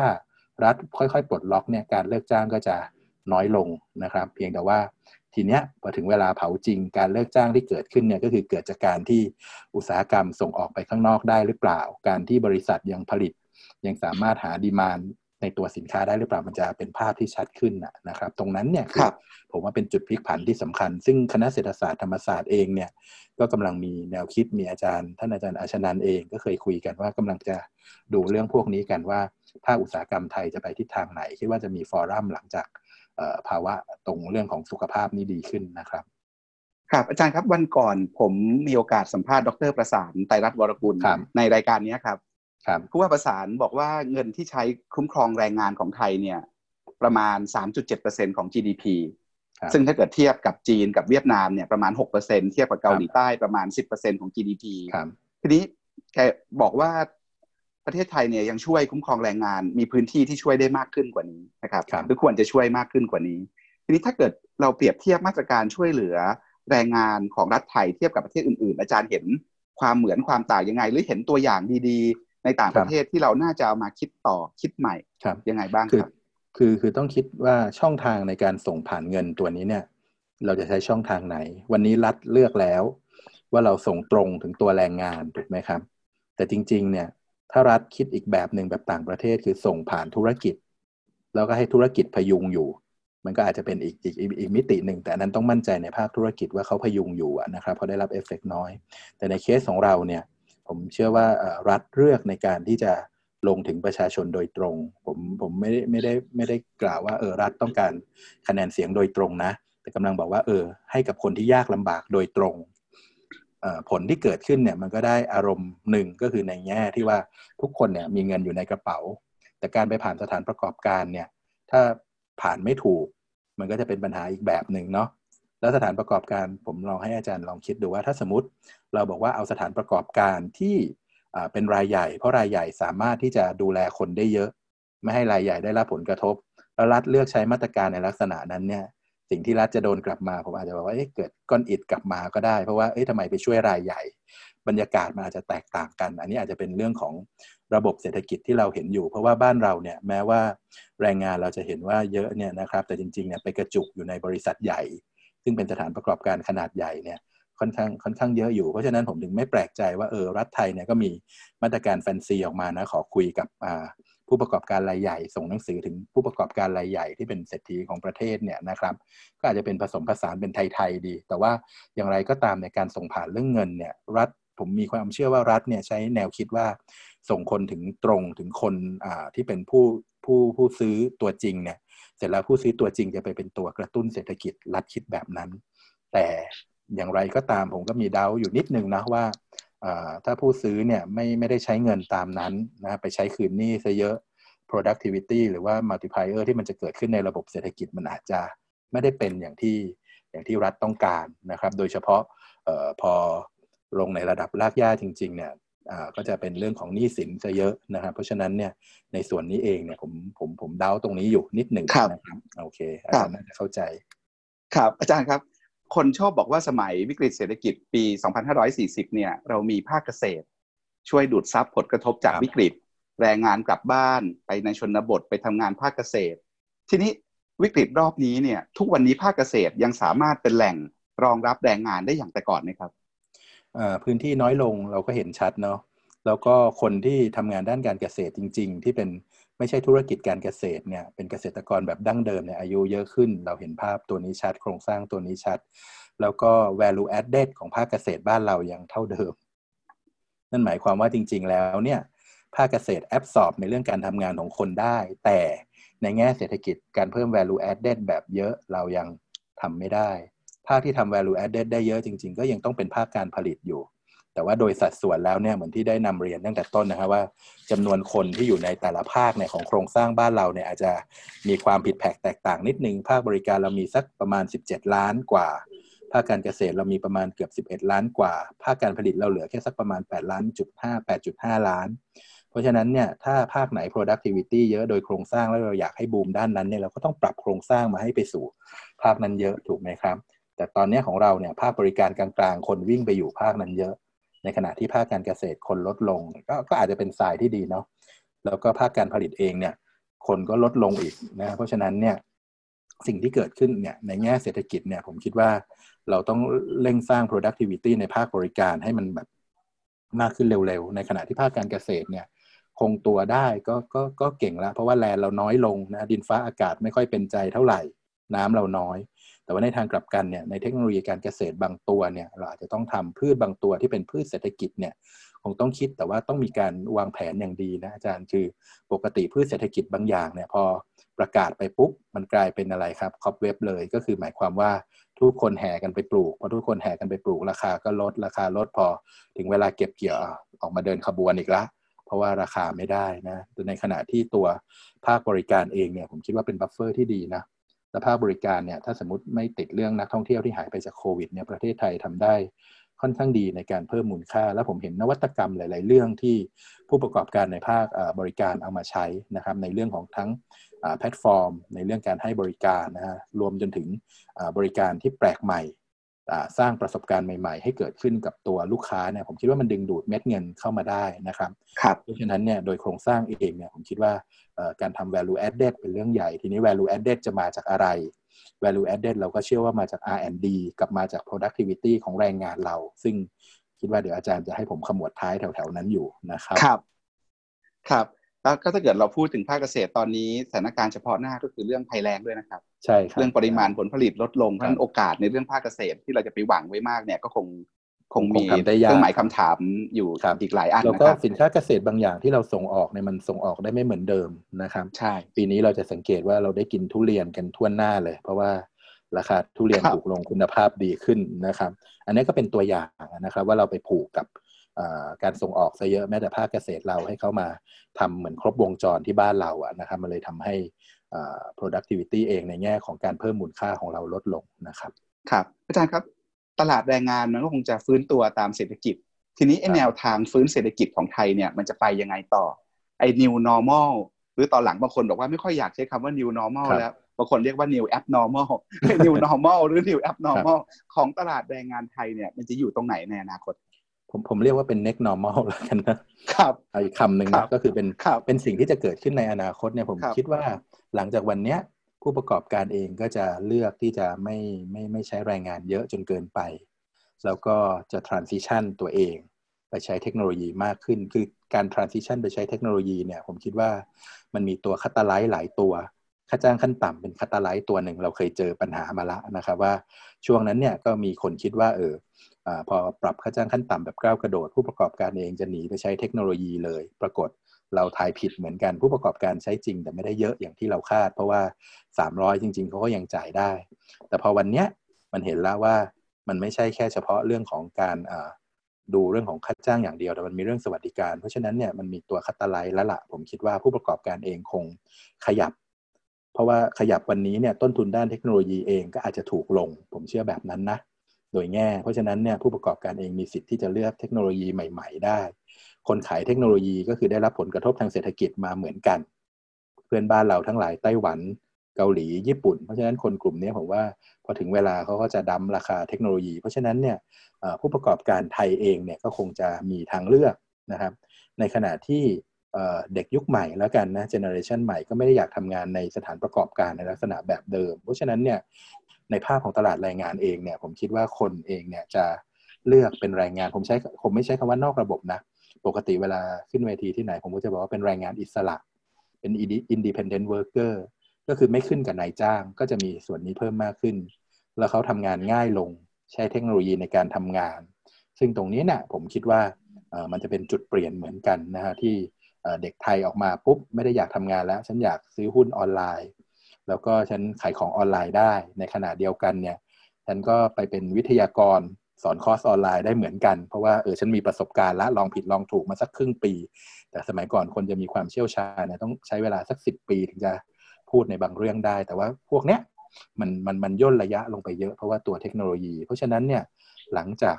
เสร็จโควิดรอบนี้เนี่ยก็จะมีพฤติกรรมใหม่ๆก็คือการใส่แมสการอะไรตรงนั้นเนี่ยเป็นเรื่องปกติแต่ในเรื่องการทำงานจริงๆผมคิดว่าถ้าเป็นภาครัฐอาจจะไม่ได้ต่างจากเดิมแต่ภาคเอกชนจะต่างเยอะจะมี work from home แบบนี้เยอะขึ้นแล้วก็พอ work from home ปุ๊บสถานประกอบการเองถ้าคิดดีๆเนี่ยประหยัดต้นทุนนะครับไม่ต้องจ่ายค่าน้ำมันรถให้กับพนักงานถูกไหมครับลงแค่ได้ซื้อ iPad คนละเครื่องสวัสดิการที่จะต้องมาคอยระวังพนักงานเจ็บป่วยในออฟฟิศมันเปลี่ยนไปหมดนะเพราะฉะนั้นผมคิดว่ารูปแบบพวกนี้เนี่ยเราจะเห็นเพิ่มมากขึ้นแต่ตัวหนึ่งที่จะต้องปรับตามก็คือระบบที่เป็นระบบคุ้มครองแรงงานของภาครัฐก็คือกรมสวัสดิ์ที่จะต้องดูแลเพราะว่ารูปแบบมันเปลี่ยนแล้วเรายังไปยึดตำราเดิมๆว่าแรงงานจะมาอะไรครับประท้วงสไตรค์กันเนี่ยผมคิดว่ามันไม่ได้เกิดขึ้นบ่อยละเดี๋ยวนี้นะหรือนายจ้างอยู่ดีๆจะเลิกจ้างแบบไม่มีปีไม่มีคุยทุกอย่างมันถูกวางแผนหมดละนะครับเพราะฉะนั้นเนี่ยผมคิดว่ากรมสวัสดิ์ในแง่นั้นก็อาจจะต้องปรับบทบาทในแง่การทำงานหรือกรมจัดที่จะต้องหางานเนี่ยทุกคนหางานบนออนไลน์ซะเยอะขึ้นเพราะฉะนั้นเรื่องพวกนี้ผมว่ามันเป็นมิติใหม่ของบ้านเราแล้วมันก็โยงมากับเรื่องกระบวนการศึกษาด้วยว่าในสถานศึกษาเองก็คงต้องเปลี่ยนวิธีการสอนทั้งหมดเหมือนกันไม่ได้บอกว่ามันเป็นเรื่องออนไลน์นะแต่มันต้องบอกว่าเปลี่ยนวิธีการที่คิดว่าใบปริญญา1ใบแล้วจบจากคณะตัวอย่างคณะเศรษฐศาสตร์เนี่ยยังขายได้อยู่หรือเปล่าแต่ในขณะที่ใบปริญญาที่บอกว่าโอเคฉันมีดีกรีความรู้ด้านเศรษฐศาสตร์บวกความรู้ด้านวิศวะบางตัวนะบวกความรู้ด้านการจัดการบางตัวเนี่ยพอผสมกันแล้วเนี่ยมันกลายเป็นที่เตะตาของนายจ้างมากกว่าใบปริญญาที่จบจากคณะใดคณะหนึ่งไอ้เรื่องแบบนี้มันเริ่มเกิดขึ้นแล้วผมคิดว่าแบบนั้นนะแล้วมันก็จะไปสอดคล้องกับตลาดแรงงานที่ไม่ได้สนมากแล้วว่าคุณจบปริญญาตรีโทเอกแต่ขอว่าคุณเดินเข้ามาในออฟฟิศเนี่ยคุณสามารถที่จะทำงานแล้วเขาจ่ายแล้วคุ้มค่าหรือเปล่า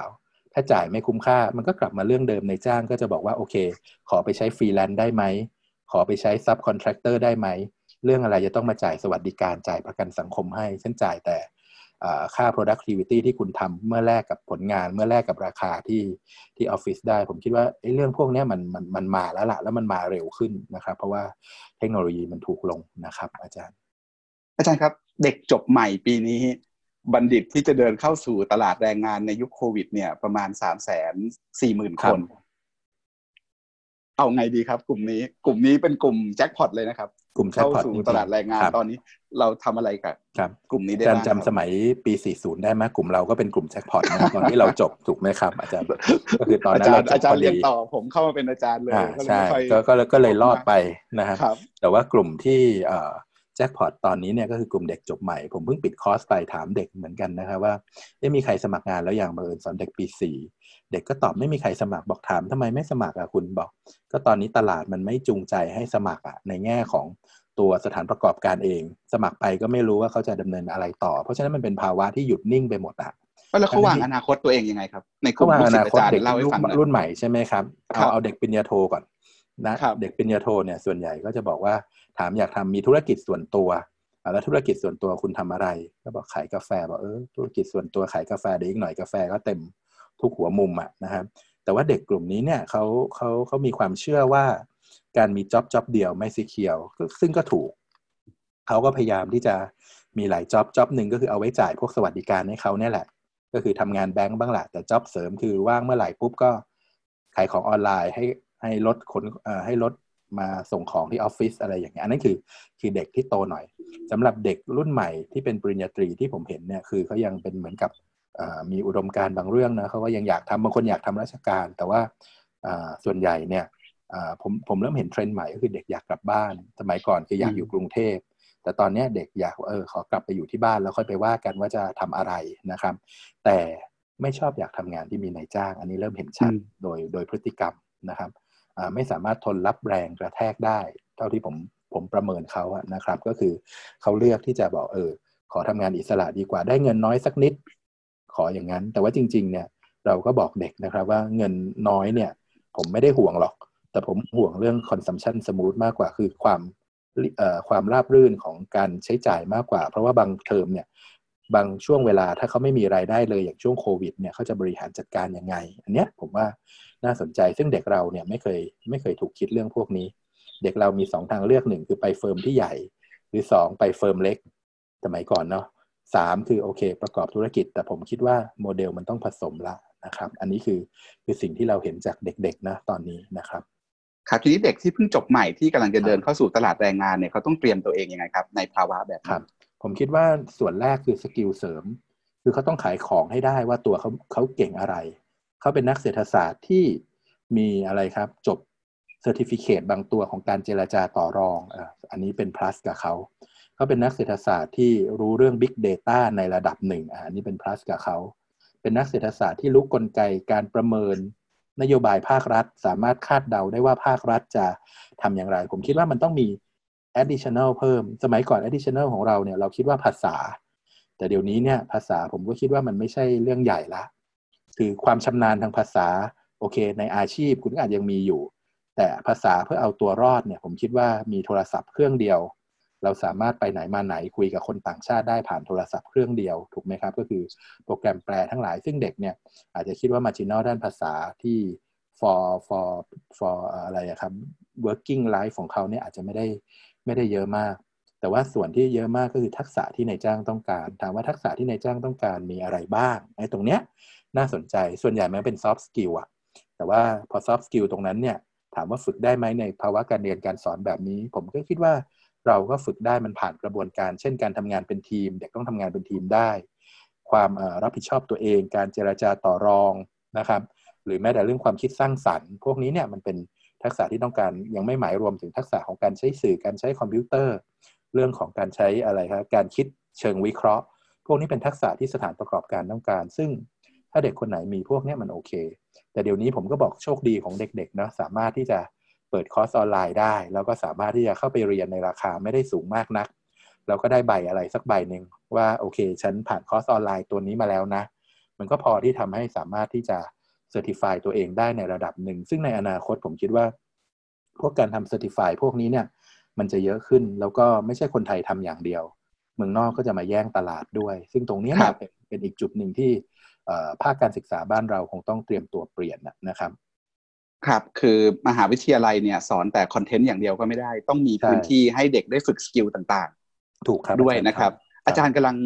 เพิ่งเข้ามารับตำแหน่งคณบดีเนี่ยใหม่หมาดอยู่ไม่กี่วันนี้นะครับนี่น่าจะเป็นการออกสื่อที่แรกๆด้วยในตำแหน่งคณบดีคนใหม่ของคณะเศรษฐศาสตร์ธรรมศาสตร์เนี่ยมีอะไรที่คิดอยากเปลี่ยนคณะเศรษฐศาสตร์ธรรมศาสตร์ในแบบที่อาจารย์คิดว่านักศึกษาที่จบที่นี่ออกไปแล้วมันต้องเปลี่ยนและเป็นนักศึกษาเพื่ออนาคตได้จริงๆครับตอนที่ผมคุยนะในการทำนโยบายเนี่ยผมก็คิดว่าเด็กของเราเนี่ยจะต้องมีคุณค่าต่อสังคมผมใช้คำนั้นนะผมไม่ได้บอกว่าเด็กเราต้องเก่งนะแต่เด็กเราไปอยู่ตรงไหนเนี่ยต้องเป็นเมล็ดพันธุ์ที่สร้างคุณค่าได้ไม่ว่าจะอยู่ทั้งภาครัฐเอกชนหรือว่าอยู่ NGO ก็ตามผมคิดว่าเด็กเราต้องมีmerit ในด้านนั้นมีคุณธรรมจริยธรรมที่จะไป impact ต่อสังคมเพราะฉะนั้นเนี่ยเราก็ได้ดูต่อว่าแล้วจะ impact ได้อย่างไรตอนนี้เราปฏิเสธไม่ได้ว่าเรื่องเทคโนโลยีเนี่ยเป็นเรื่องใหญ่เพราะฉะนั้นเนี่ยเราพยายามที่จะให้เด็กเราทั้งหมดของคณะเราเนี่ยเรียนรู้เรื่อง Big Data ให้เป็นธงแหละนะครับอันนี้ถือว่าเป็นเรื่องใหญ่แล้วก็ Big Data ที่เราคิดเนี่ยนะครับมันคงไม่ใช่แค่คำว่า Big Data อย่างเดียวแต่มันเป็นเหมือนกับข้อมูลทางธุรกิจและสังคมนะครับที่เด็กจะต้องสามารถ access ได้แล้วก็เอามาใช้ในการเรียนการสอนก็มี ผอ.ใหม่ที่เราตั้งเอาไว้เพื่อให้ทำด้านนี้โดยตรงเพื่อจะให้สื่อเรื่องข้อมูลพวกนี้ส่งผ่านไปถึงนโยบายการเรียนการสอนได้แล้วก็เป็นตัวเชื่อมคลัสเตอร์วิจัยของคณะเศรษฐศาสตร์ตอนนี้เนี่ยเรามีคลัสเตอร์วิจัยที่ค่อนข้างเข้มแข็งอยู่สัก4คลัสเตอร์นะครับเรื่องแรกเป็นเรื่องความเหลื่อมล้ำอันนี้ชัดเจนเรามีผลงานอยู่ต่อเนื่องเรื่องที่2คือสิ่งแวดล้อมก็คือตัวโปรกรีนก็มีผลงานเพราะว่าเป็นคลัสเตอร์ที่ตั้งมาสักประมาณเกือบปีละนะครับอีก2คลัสเตอร์น้องใหม่ก็ทำเรื่องความสามารถในการแข่งขันของประเทศนะครับเรื่องการต่างประเทศด้วยแล้วก็คลัสเตอร์สุดท้ายเป็นเรื่องทรัพยากรมนุษย์และนวัตกรรมผมคิดว่าพอเราเชื่อม4คลัสเตอร์เนี่ยดึงความสามารถของอาจารย์เราเนี่ยผ่านงานวิจัยผ่านการใช้ข้อมูลเนี่ยมันจะสะท้อนไปที่ตัวหลักสูตรใหม่ๆที่เราคิดว่าจะเปิดนะครับแล้วก็ทำให้เด็กเราเนี่ยถูกเซอร์ติฟายว่าจบเศรษฐศาสตร์ธรรมศาสตร์แล้วเนี่ยได้ทั้งมิติด้านเชิงปริมาณและมิติเชิงสังคมไปในเวลาเดียวกันอย่าลืมนะครับว่ามิติสังคมของเศรษฐศาสตร์ธรรมศาสตร์เองก็มีชื่อเสียงอยู่พอสมควรนะครับในแง่ของตัวเศรษฐศาสตร์การเมืองเองที่เรามีทีมอาจารย์ค่อนข้างพร้อมนะเศรษฐศาสตร์ที่เป็นเรื่องของเชิงปริมาณแล้วก็เศรษฐศาสตร์ในเชิงของเรื่องอุตสาหกรรมเนี่ยเพราะฉะนั้นเนี่ยผมคิดว่าคลัสเตอร์ตรงนี้จะต้องเบลนด์อินคือไม่ได้อยู่เป็นเอกเทศนะครับตรงนี้เนี่ยจะต้องมาเชื่อมกันอย่างที่2เองเนี่ยผมชวนนะครับภาคเอกชนภาครัฐเข้ามาร่วมเป็นส่วนหนึ่งในการพัฒนาหลักสูตรในการที่จะมาสนับสนุนคณะคืออาจจะเข้ามาในแง่ของการเป็นทำงานเป็นพันธมิตรกันในแง่ที่โอเคเราไปจอยเราไปให้เซอร์วิสในด้านของการบริการในเชิงของการวิเคราะห์ข้อมูลซึ่งภาครัฐเองอาจจะมีข้อจำกัดอยู่นะครับเราทำ MOU กันระหว่างหน่วยงานภาครัฐเพื่อเราส่งอาจารย์ส่งทีมนักศึกษาเข้าไปช่วยในเรื่องการดูแลเรื่องข้อมูลช่วยการวิเคราะห์ในขณะเดียวกันอาจารย์เราก็ได้เรียนรู้จาก policy ว่าภาค policy เองเนี่ยทำอะไรภาคเอกชนทำอะไรอยู่แล้วก็ท้ายสุดนักศึกษาเราควรจะได้ฝึกงานกับหน่วยงานที่เป็นทั้งภาครัฐและก็เอกชนในแง่ของประสบการณ์จริงตามจริตที่เขาอยากที่จะทำเช่นถ้าเขาอยากอยู่งานภาคราชการเราก็ควรจะส่งเข้าไปหน่วยงานราชการแล้วก็คงต้องคุยกันขอความร่วมมือจากศิษย์เก่าขอความร่วมมือจากพาร์ทเนอร์เราให้เด็กเราได้แสดงความสามารถนะอันนี้ก็จะเป็นเรื่องของการเรียนการสอนแต่ในเรื่องการเรียนการสอนมันมีความท้าทายอยู่ต่อเนื่องว่าเทคโนโลยีมันเปลี่ยนทุกวันนี้ธรรมศาสตร์เราก็เรียนออนไลน์นะครับแต่เรากำลังดูต่อว่าจะทำยังไงให้ออนไลน์เนี่ยมัน efficient มากขึ้นสามารถที่จะออกแบบอะไรใหม่ๆเกิดขึ้นผ่านออนไลน์ได้นะครับแล้วก็พยายามที่จะนำ competency ของอาจารย์ที่เราเชื่อว่าอาจารย์เรามีเยอะเนี่ยออกมาเป็น cross training แล้วก็การทำsocial service ให้กับสังคมเพิ่มมากขึ้นอันนี้เป็นธงที่เราคิดไว้นะครับครับอาจารย์สุวิชัยครับก่อนโควิดเนี่ยอาจารย์เพิ่งทำงานวิจัยชิ้นล่าสุดเรื่องทิศทางการจ้างงานของประเทศไทยในยุคอุตสาหกรรม 4.0 เนี่ยใช่ครับในโลกอนาคตแรงงานไทยต้องปรับตัวยังไงครับอะไรคือทักษะแรงงานที่สอดคล้องกับโลกใหม่อันนี้ต้องอิงว่าเราคุยกับผู้ประกอบการสักประมาณ50ที่นะครับแล้วก็ใน50ที่นี้แหละบอกว่าโอเค1ถ้าเป็นภาคการศึกษาต้องลิงก์โลกแห่งความเป็นจริงเข้ามาให้ได้อันนี้โจทย์เรานะครับหลักสูตรที่เราจะต้องทำคือลิงก์ความเป็นจริงเข้ามาคือหมายความว่าเด็กที่จบของเราเนี่ยต้องรู้ในแง่ของการทำงานจริงนะครับกับมี multi purpose คือเด็กเราต้องสามารถทำงานได้หลายหน้าอันนี้คือสิ่งที่ภาคประกอบการเน้นมาเพราะฉะนั้นหลักสูตรเราจะต้องปรับตรงนั้นหมดเลยในแง่นั้นเพราะว่าปกติในแง่ของวิชาเศรษฐศาสตร์เองหรือว่าในแง่ของแต่ละสาขาเนี่ยก็จะเรียนทฤษฎีของแต่ละคนถูกไหมครับแต่ว่าวันนี้มันไม่ใช่แล้วมันต้องขอบูรณาการในระดับภาคแรงงานเองที่เป็น blue collar กับ white collar เนี่ยถ้าเป็นกลุ่ม blue collar เนี่ยเขาบอกว่าคุณไม่ต้องไปอะไรนะคุม AI หรอกคุณไม่ต้องไปคุมคุณไม่ต้องไปเรียนรู้ออโตเมชันหรอก Blue Collar ขอทำงานร่วมกับ AI และและทำงานร่วมกับออโตเมชันได้หมายความว่าคุณมีสกิลในการที่จะคุมเครื่องมีสกิลที่จะรู้ว่าถ้าเครื่องมันerror จะต้องแก้ปัญหายังไงแต่คนฝั่งที่เป็น White Collar สิครับน่าสนใจคืออย่างน้อยเนี่ยคุณต้องมีทักษะใหม่ๆเพิ่มขึ้นทักษะใหม่ๆเหล่านั้นได้แก่อะไรทักษะด้านภาษาทักษะด้านการทำงานที่สูงขึ้นและถ้าสมมุติว่ามันมีเรื่องของการเซอร์ติฟายและจำเป็นต่อเนื้องานเช่นคุณทำงานในสนามบินคุณจะต้องสอบผ่านอะไร1 2 3 4ไอ้เนี่ยคือส่วนที่คุณควรจะต้องได้เซอร์ติฟายและกลุ่ม Executive ขอว่าคุณจะต้องไปผ่านกระบวนการเทรนนิ่งในลักษณะ Executive การตัดสินใจแล้วก็การเซอร์ติฟายในคอร์สที่สูงอันนี้คือสิ่งที่ผู้ประกอบการต้องการแล้วก็สิ่งหนึ่งที่ผู้ประกอบการเห็นตรงกันก็คือเทคโนโลยีมันเอาเข้ามาแก้ปัญหาเรื่องพวกนี้ได้หมด และเทคโนโลยีเองต้นทุนมันราคามันลดลงไปเยอะมากต้นทุนมันลดลงไปเยอะมากเพราะฉะนั้นเนี่ยจะสวิชเมื่อไหร่ก็ทำได้หมดแล้วก็รูปแบบของเขาเองเนี่ยเขาก็บอกว่าเขาอาจจะไม่จ้างบูคอลล่าในลักษณะเดิมนะเขาขอเป็นเอาท์ซอร์สได้ไหมนะตัวอย่างนะครับเพราะว่าต้นทุนเขาต่างกว่านะครับเขาต่างโดยสิ้นเชิงนะครับเพราะฉะนั้นเนี่ยภาพรวมตรงนี้เนี่ยผมคิดว่าเรื่องของ skill development เนี่ยจำเป็นแต่ว่าต้นทางของ skill development จริงๆเนี่ยมันไม่ได้มาจากสถานศึกษาผมต้องเรียนแบบนั้น skill development จริงๆเนี่ยกระบวนการมันต้องเริ่มจากภาคธุรกิจที่บอกสถานศึกษาว่าสกิลที่คุณต้องการจริงๆคืออะไรแล้วสถานศึกษามีหน้าที่ที่จะโอเคเอามาเสริมสกิลตรงไหนเพราะฉะนั้นเนี่ยตัวอย่างนึงที่ผมเห็นแล้วก็คิดว่าเป็นตัวอย่างที่อีกหน่อยจะเกิดขึ้นเยอะแน่ๆก็คือกรณีอย่างปัญญาภิวัฒน์ที่มีการเซตสกิลเซตของตัวเองว่า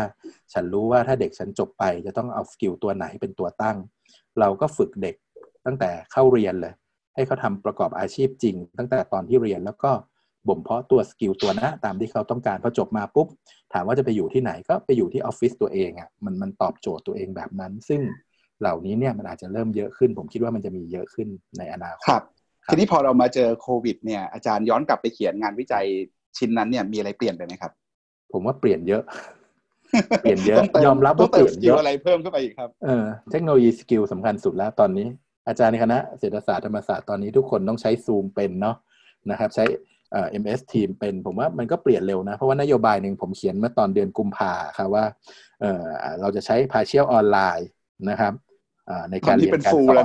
คราวนี้เป็น full ออนไลน์แบบเป็นผลงานคณบดีทันทีเลยพอรับตำแหน่งปุ๊บได้เลยนะครับข้อนี้ผ่านเลยแต่ว่าจริงๆแล้วเนี่ยผมคิดว่าเรื่องนี้เป็นเรื่องที่อาจารย์ถามเนี่ยเป็นเรื่องที่น่าสนใจว่ามันเปลี่ยนพาราไดม์ยังไงนะผมคิดว่านโยบายบ้านเราที่เราเคยคิดไว้ 4.0 เนี่ยนะครับมีอาชีพมีอุตสาหกรรม10อุตสาหกรรมเป้าหมายเนี่ยผมคิดว่าเราต้องรีบมาคิดว่าเราจะเปลี่ยนอุตสาหกรรมเหล่านั้นไหมอันนี้ผมพูดตรงๆเลยนะบางอุตสาหกรรมเรื่องการท่องเที่ยวรายได้สูงเนี่ยผมคิดว่าอาจจะเปลี่ยน positioning ไหมเป็น medical tourism แทนไหมหรือว่าเป็น rehab tourism แทนอะไรอย่างเงี้ยนะผมคิดว่าเศรษฐีที่ยินดีจ่ายตังค์มาอยู่ในเมืองที่ปลอดภัยได้รับการสาธารณสุขที่ดีผมโอเคแต่กระบวนการสื่อสารเรื่องพวกนี้กับประชาชนคนไทยต้องดีนะว่าเขาไม่ได้มาใช้ทรัพยากรนะเขาต้องมาคนนี้มาจ่ายเพื่อแชร์ทรัพยากรให้กับเราต้องสื่อสารออกไปลักษณะนั้นนะครับเหมือนกับแรงงานต่างด้าวที่มาทำงานบ้านเราอ่ะเขาไม่ใช่เป็นเอเลี่ยนหรือเป็นอะไรนะแต่เขามาทำให้เศรษฐกิจบ้านเราอยู่ได้เป็นงานที่บางครั้งเราเองเราก็ไม่ทำอ่ะแต่เขามาช่วยเราอ่ะต้องสื่อสารออกมาให้มันเป็นวินวินซิทูเอชันนะครับอุตสาหกรรมอย่างเงี้ยอยู่ได้นะครับอุตสาหกรรมการเกษตรแปรรูปหรืออะไรผมคิดว่าต้องคิดหนักอยู่เหมือนกันเนาะสำหรับงานชิ้นที่ผ่านมานะครับเพราะฉะนั้นเนี่ยแต่ว่าด้วยจำนวนตอนที่เรา estimate หรือว่าตอนที่เราประมาณการเนี่ยคนในอุตสาหกรรมเกษตรเยอะอยู่เพราะฉะนั้นเนี่ยเวลา projection ไปข้างหน้าก็เลยยังมีสัดส่วนที่เยอะอยู่แต่รูปแบบการเกษตรก็ต้องเปลี่ยนต้องเป็น smart farmer มากขึ้นนะใช้ข้อมูลมากขึ้นข้อมูลที่สำคัญคือข้อมูลราคาข้อมูลดินฟ้านะครับแล้วก็ข้อมูลประเทศเพื่อนบ้านที่เป็นคู่ค้าเราอย่างเงี้ยนะครับอันนี้อาจจะจำเป็นต้องเปลี่ยนวิธีคิดเหมือนกันนะครับและสกิลอะไรที่คิดว่ามัน obsolete ก็อาจจะต้องทิ้งไปนะครับประเภทแบบแนวคิดที่เราชอบบอกว่าโอเคเมืองไทยเป็นเมืองยิ้มอย่างเงี้ยเราจะขายยิ้มไปตลอดผมคิดว่ามันอาจจะต้องยิ้มและบวกอะไรข้างหลังนะครับมันไม่ใช่แค่ยิ้มอย่างเดียวละที่จะดึงดูดให้คนกลับมาที่ประเทศไทยนะครับหรือแม้แต่โมเดลของการส่งออกก็ตามนะครับอาจารย์ผมคิดว่าถ้าสินค้าไทยยังไม่สามารถยกระดับคุณภาพได้เนี่ยนะครับสินค้าบางอย่างเราเองเนี่ยคนอื่นก็ก๊อปปี้ตามได้เพื่อนบ้านเรามีเยอะแยะที่ใช้แรงงานถูกกว่าเรานะครับแล้วสามารถ direct สั่งได้โดยตรงอย่างจีนหรือเวียดนามอย่างเงี้ยผมคิดว่าบ้านเราต้องเปลี่ยนโมเดลนะครับในเชิงของการเพิ่มมูลค่าให้กับตัวสินค้าและบริการนะครับครับอาจารย์สุภชัยครับวิกฤตโควิดเนี่ยทำให้เราเห็นปัญหาเชิงโครงสร้างหลายอย่างที่มันหมักหมมอยู่ในสังคมไทยเรื่องแรงงานก็เหมือนกันนะครับทีนี้ทิ้งท้ายตรงนี้ครับว่าเราจำเป็นต้องมีการปฏิรูปเชิงโครงสร้างในตลาดแรงงานไทยยังไงเช่นจะเอายังไงกันต่อกับระบบคุ้มครองแรงงานระบบประกันสังคมระบบค่าจ้างขั้นต่ำระบบพัฒนาฝีมือแรงงานจากนี้เราแปลงวิกฤตโควิดเป็นโอกาสในการสร้างตลาดแรงงานใหม่ที่ทั้งเป็นธรรมและทั้งมีประสิทธิภาพขึ้นได้ยังไงครับครับคือคำถามอาจารย์กว้างนะแต่ว่าพอแยกส่วนมันพอแยกได้แต่ว่าพอแยกส่วนปุ๊บมันก็จะเป็นปัญหาอีกอย่างหนึ่งที่เราเจอกันคือไม่บูรณาการนึกออกเนาะ คือถ้าสิ่งที่อาจารย์พูดมาเนี่ยสามารถบูรณาการเข้าด้วยกันเช่นค่าจ้างต่อจากนี้ไปมันคงไม่ใช่ค่าจ้างขั้นต่ำละแต่มันเป็นค่าจ้างตามฝีมือซึ่งเราคิดถึงเรื่องพวกนี้อยู่หรือแม้แต่การปล่อยค่าจ้างลอยตัวให้สามารถที่จะเป็นการเจรจาต่อรองโดยตรงระหว่างนายจ้างกับลูกจ้างแต่การกระทำแบบนั้นถ้าอาจารย์คิดในเชิงบูรณาการก็คือกรมสวัสดิ์ก็ต้องออกมาดูแลทั้งฝั่งนายจ้างและลูกจ้างไม่ให้ถูกเอารัดเอาเปรียบกันทั้งสองฝั่งนะครับระบบไตรภาคีเป็นระบบที่เราใช้มานานแล้วก็เป็นระบบที่องค์การแรงงานระหว่างประเทศเนี่ยใช้อยู่นะคือตั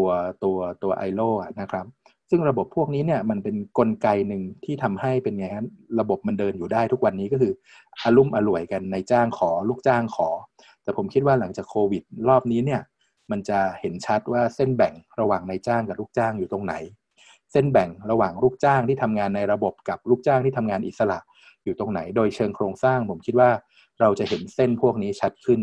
พอเห็นเส้นพวกนี้ชัดขึ้นเนี่ยหน้าที่ของภาครัฐเองคืออะไรก็ต้องออกแบบระบบที่เหลือให้มันสอดคล้องกับเส้นพวกนี้ตัวอย่างเช่นของเดิมเราคิดระบบประกันสังคมสำหรับคนที่มีนายจ้างทำไมเราก็ต้องคิดต่อว่าระบบประกันสังคมสำหรับคนที่ไม่มีนายจ้างเหมือนกับต่างประเทศเราทำได้ไหมนะครับทุกคนสามารถที่จะเดินเข้ามาแล้วก็ใส่ความคุ้มครองให้กับตัวเองสำหรับคนที่look forecast ไปข้างหน้าคือมองไปข้างหน้าเนี่ยก็ต้องใส่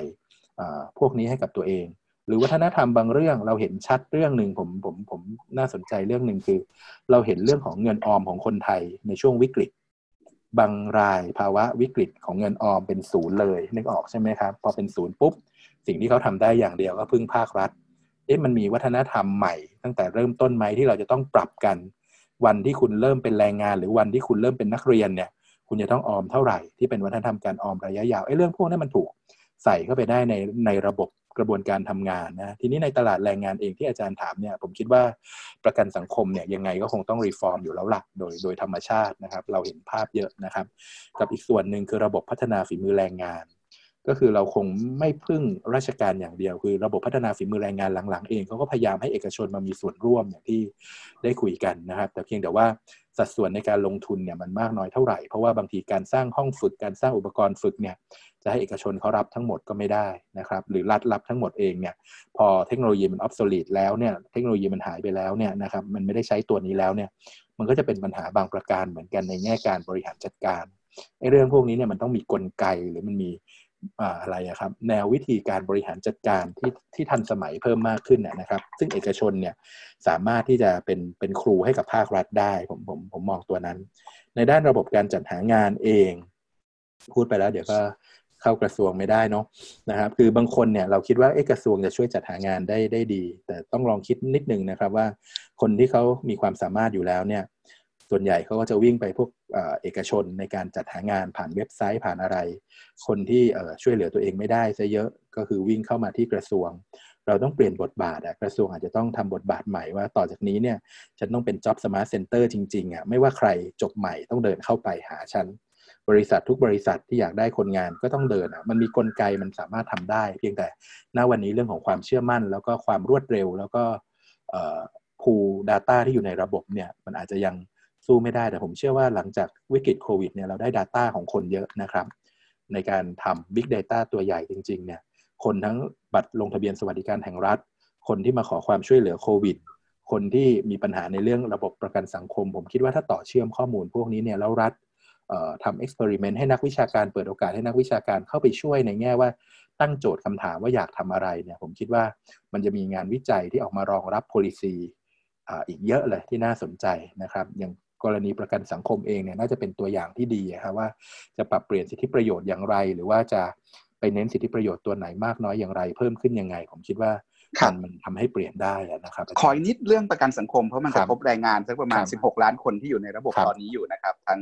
33 39แล้วก็40เนี่ยถ้าถามอาจารย์สัก3อย่างใหญ่ๆเรื่องหลักๆที่ระบบประกันสังคมต้องเปลี่ยนคือเรื่องอะไรบ้างครับเรื่องแรกก็คือเรื่องของตัวโครงสร้างสิทธิประโยชน์ผมคิดว่า7สิทธิประโยชน์เนี่ยของเราเนี่ยเราดูแลดีเกินไปผมพูดตรงๆนะดีกว่าที่อื่นเยอะเลยแต่ว่ามันทำให้เรามีคอสเพิ่มมากขึ้นบางตัวเนี่ยผมคิดว่ามันควรจะต้องเป็นออปชั่นแนลเสริมขึ้นมา นะครับเราเฉลี่ยทุกเฉลี่ยสุขก็จริงอ่ะเพียงแต่ว่าถ้าอยากได้บางตัวเนี่ยต้องแลกมานะครับเพราะฉะนั้นก็คือมีระบบที่เป็นสิทธิพื้นฐานแล้วก็มีไม่ได้บอกว่าจะตัดไม่ได้ตัดเขาแต่ว่าให้เป็น optional แทนที่จะเป็นบังคับเขาใช่ถูกครับก็คือเพิ่มพรีเมียมขึ้นมาเพราะว่าแม้แต่เรื่องของสิทธิเจ็บป่วยนะครับก็มีคำถามเหมือนกันนะว่าทำไมคนที่ไม่เข้าสู่ระบบอะไรเลยอย่างเกษตรกรหรืออะไรสามารถใช้บัตรประชาชนแล้วก็เดินเข้าโรงพยาบาลได้ในขณะที่เราเป็นแรงงานถูกไหมครับทำไมเราต้องเสียเข้าประกันสังคมแล้วก็สิทธิ์มันก็มาตัดจากเงินประกันสังคมเราแทนที่จะไปใช้บัตรพื้นฐานก่อนแล้วตัวเจ็บป่วยตัวนี้เป็นพรีเมียมเพิ่มขึ้นมานี่ตัวอย่างนะครับแต่อีกส่วนหนึ่งเนี่ยนะครับนอกเหนือจากสิทธิประโยชน์ที่จะต้องรีไวซ์เนี่ยนะครับผมคิดว่าด้วยพารามิเตอร์บางตัวของประกันสังคมที่ใส่เอาไว้อย่างที่เคยนำเรียนว่าเงินรายได้สูงสุด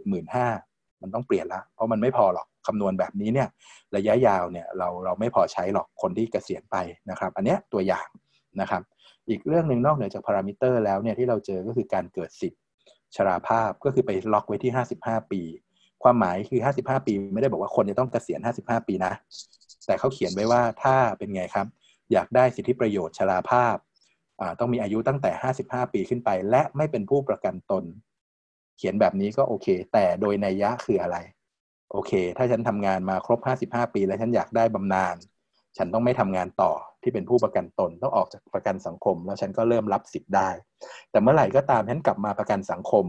ไอ้สิทธิ์ตัวนี้ฉันหายนะชราภาพแต่จะกลับมาได้ประกันสังคมก็ไปเขียนไว้อีกว่า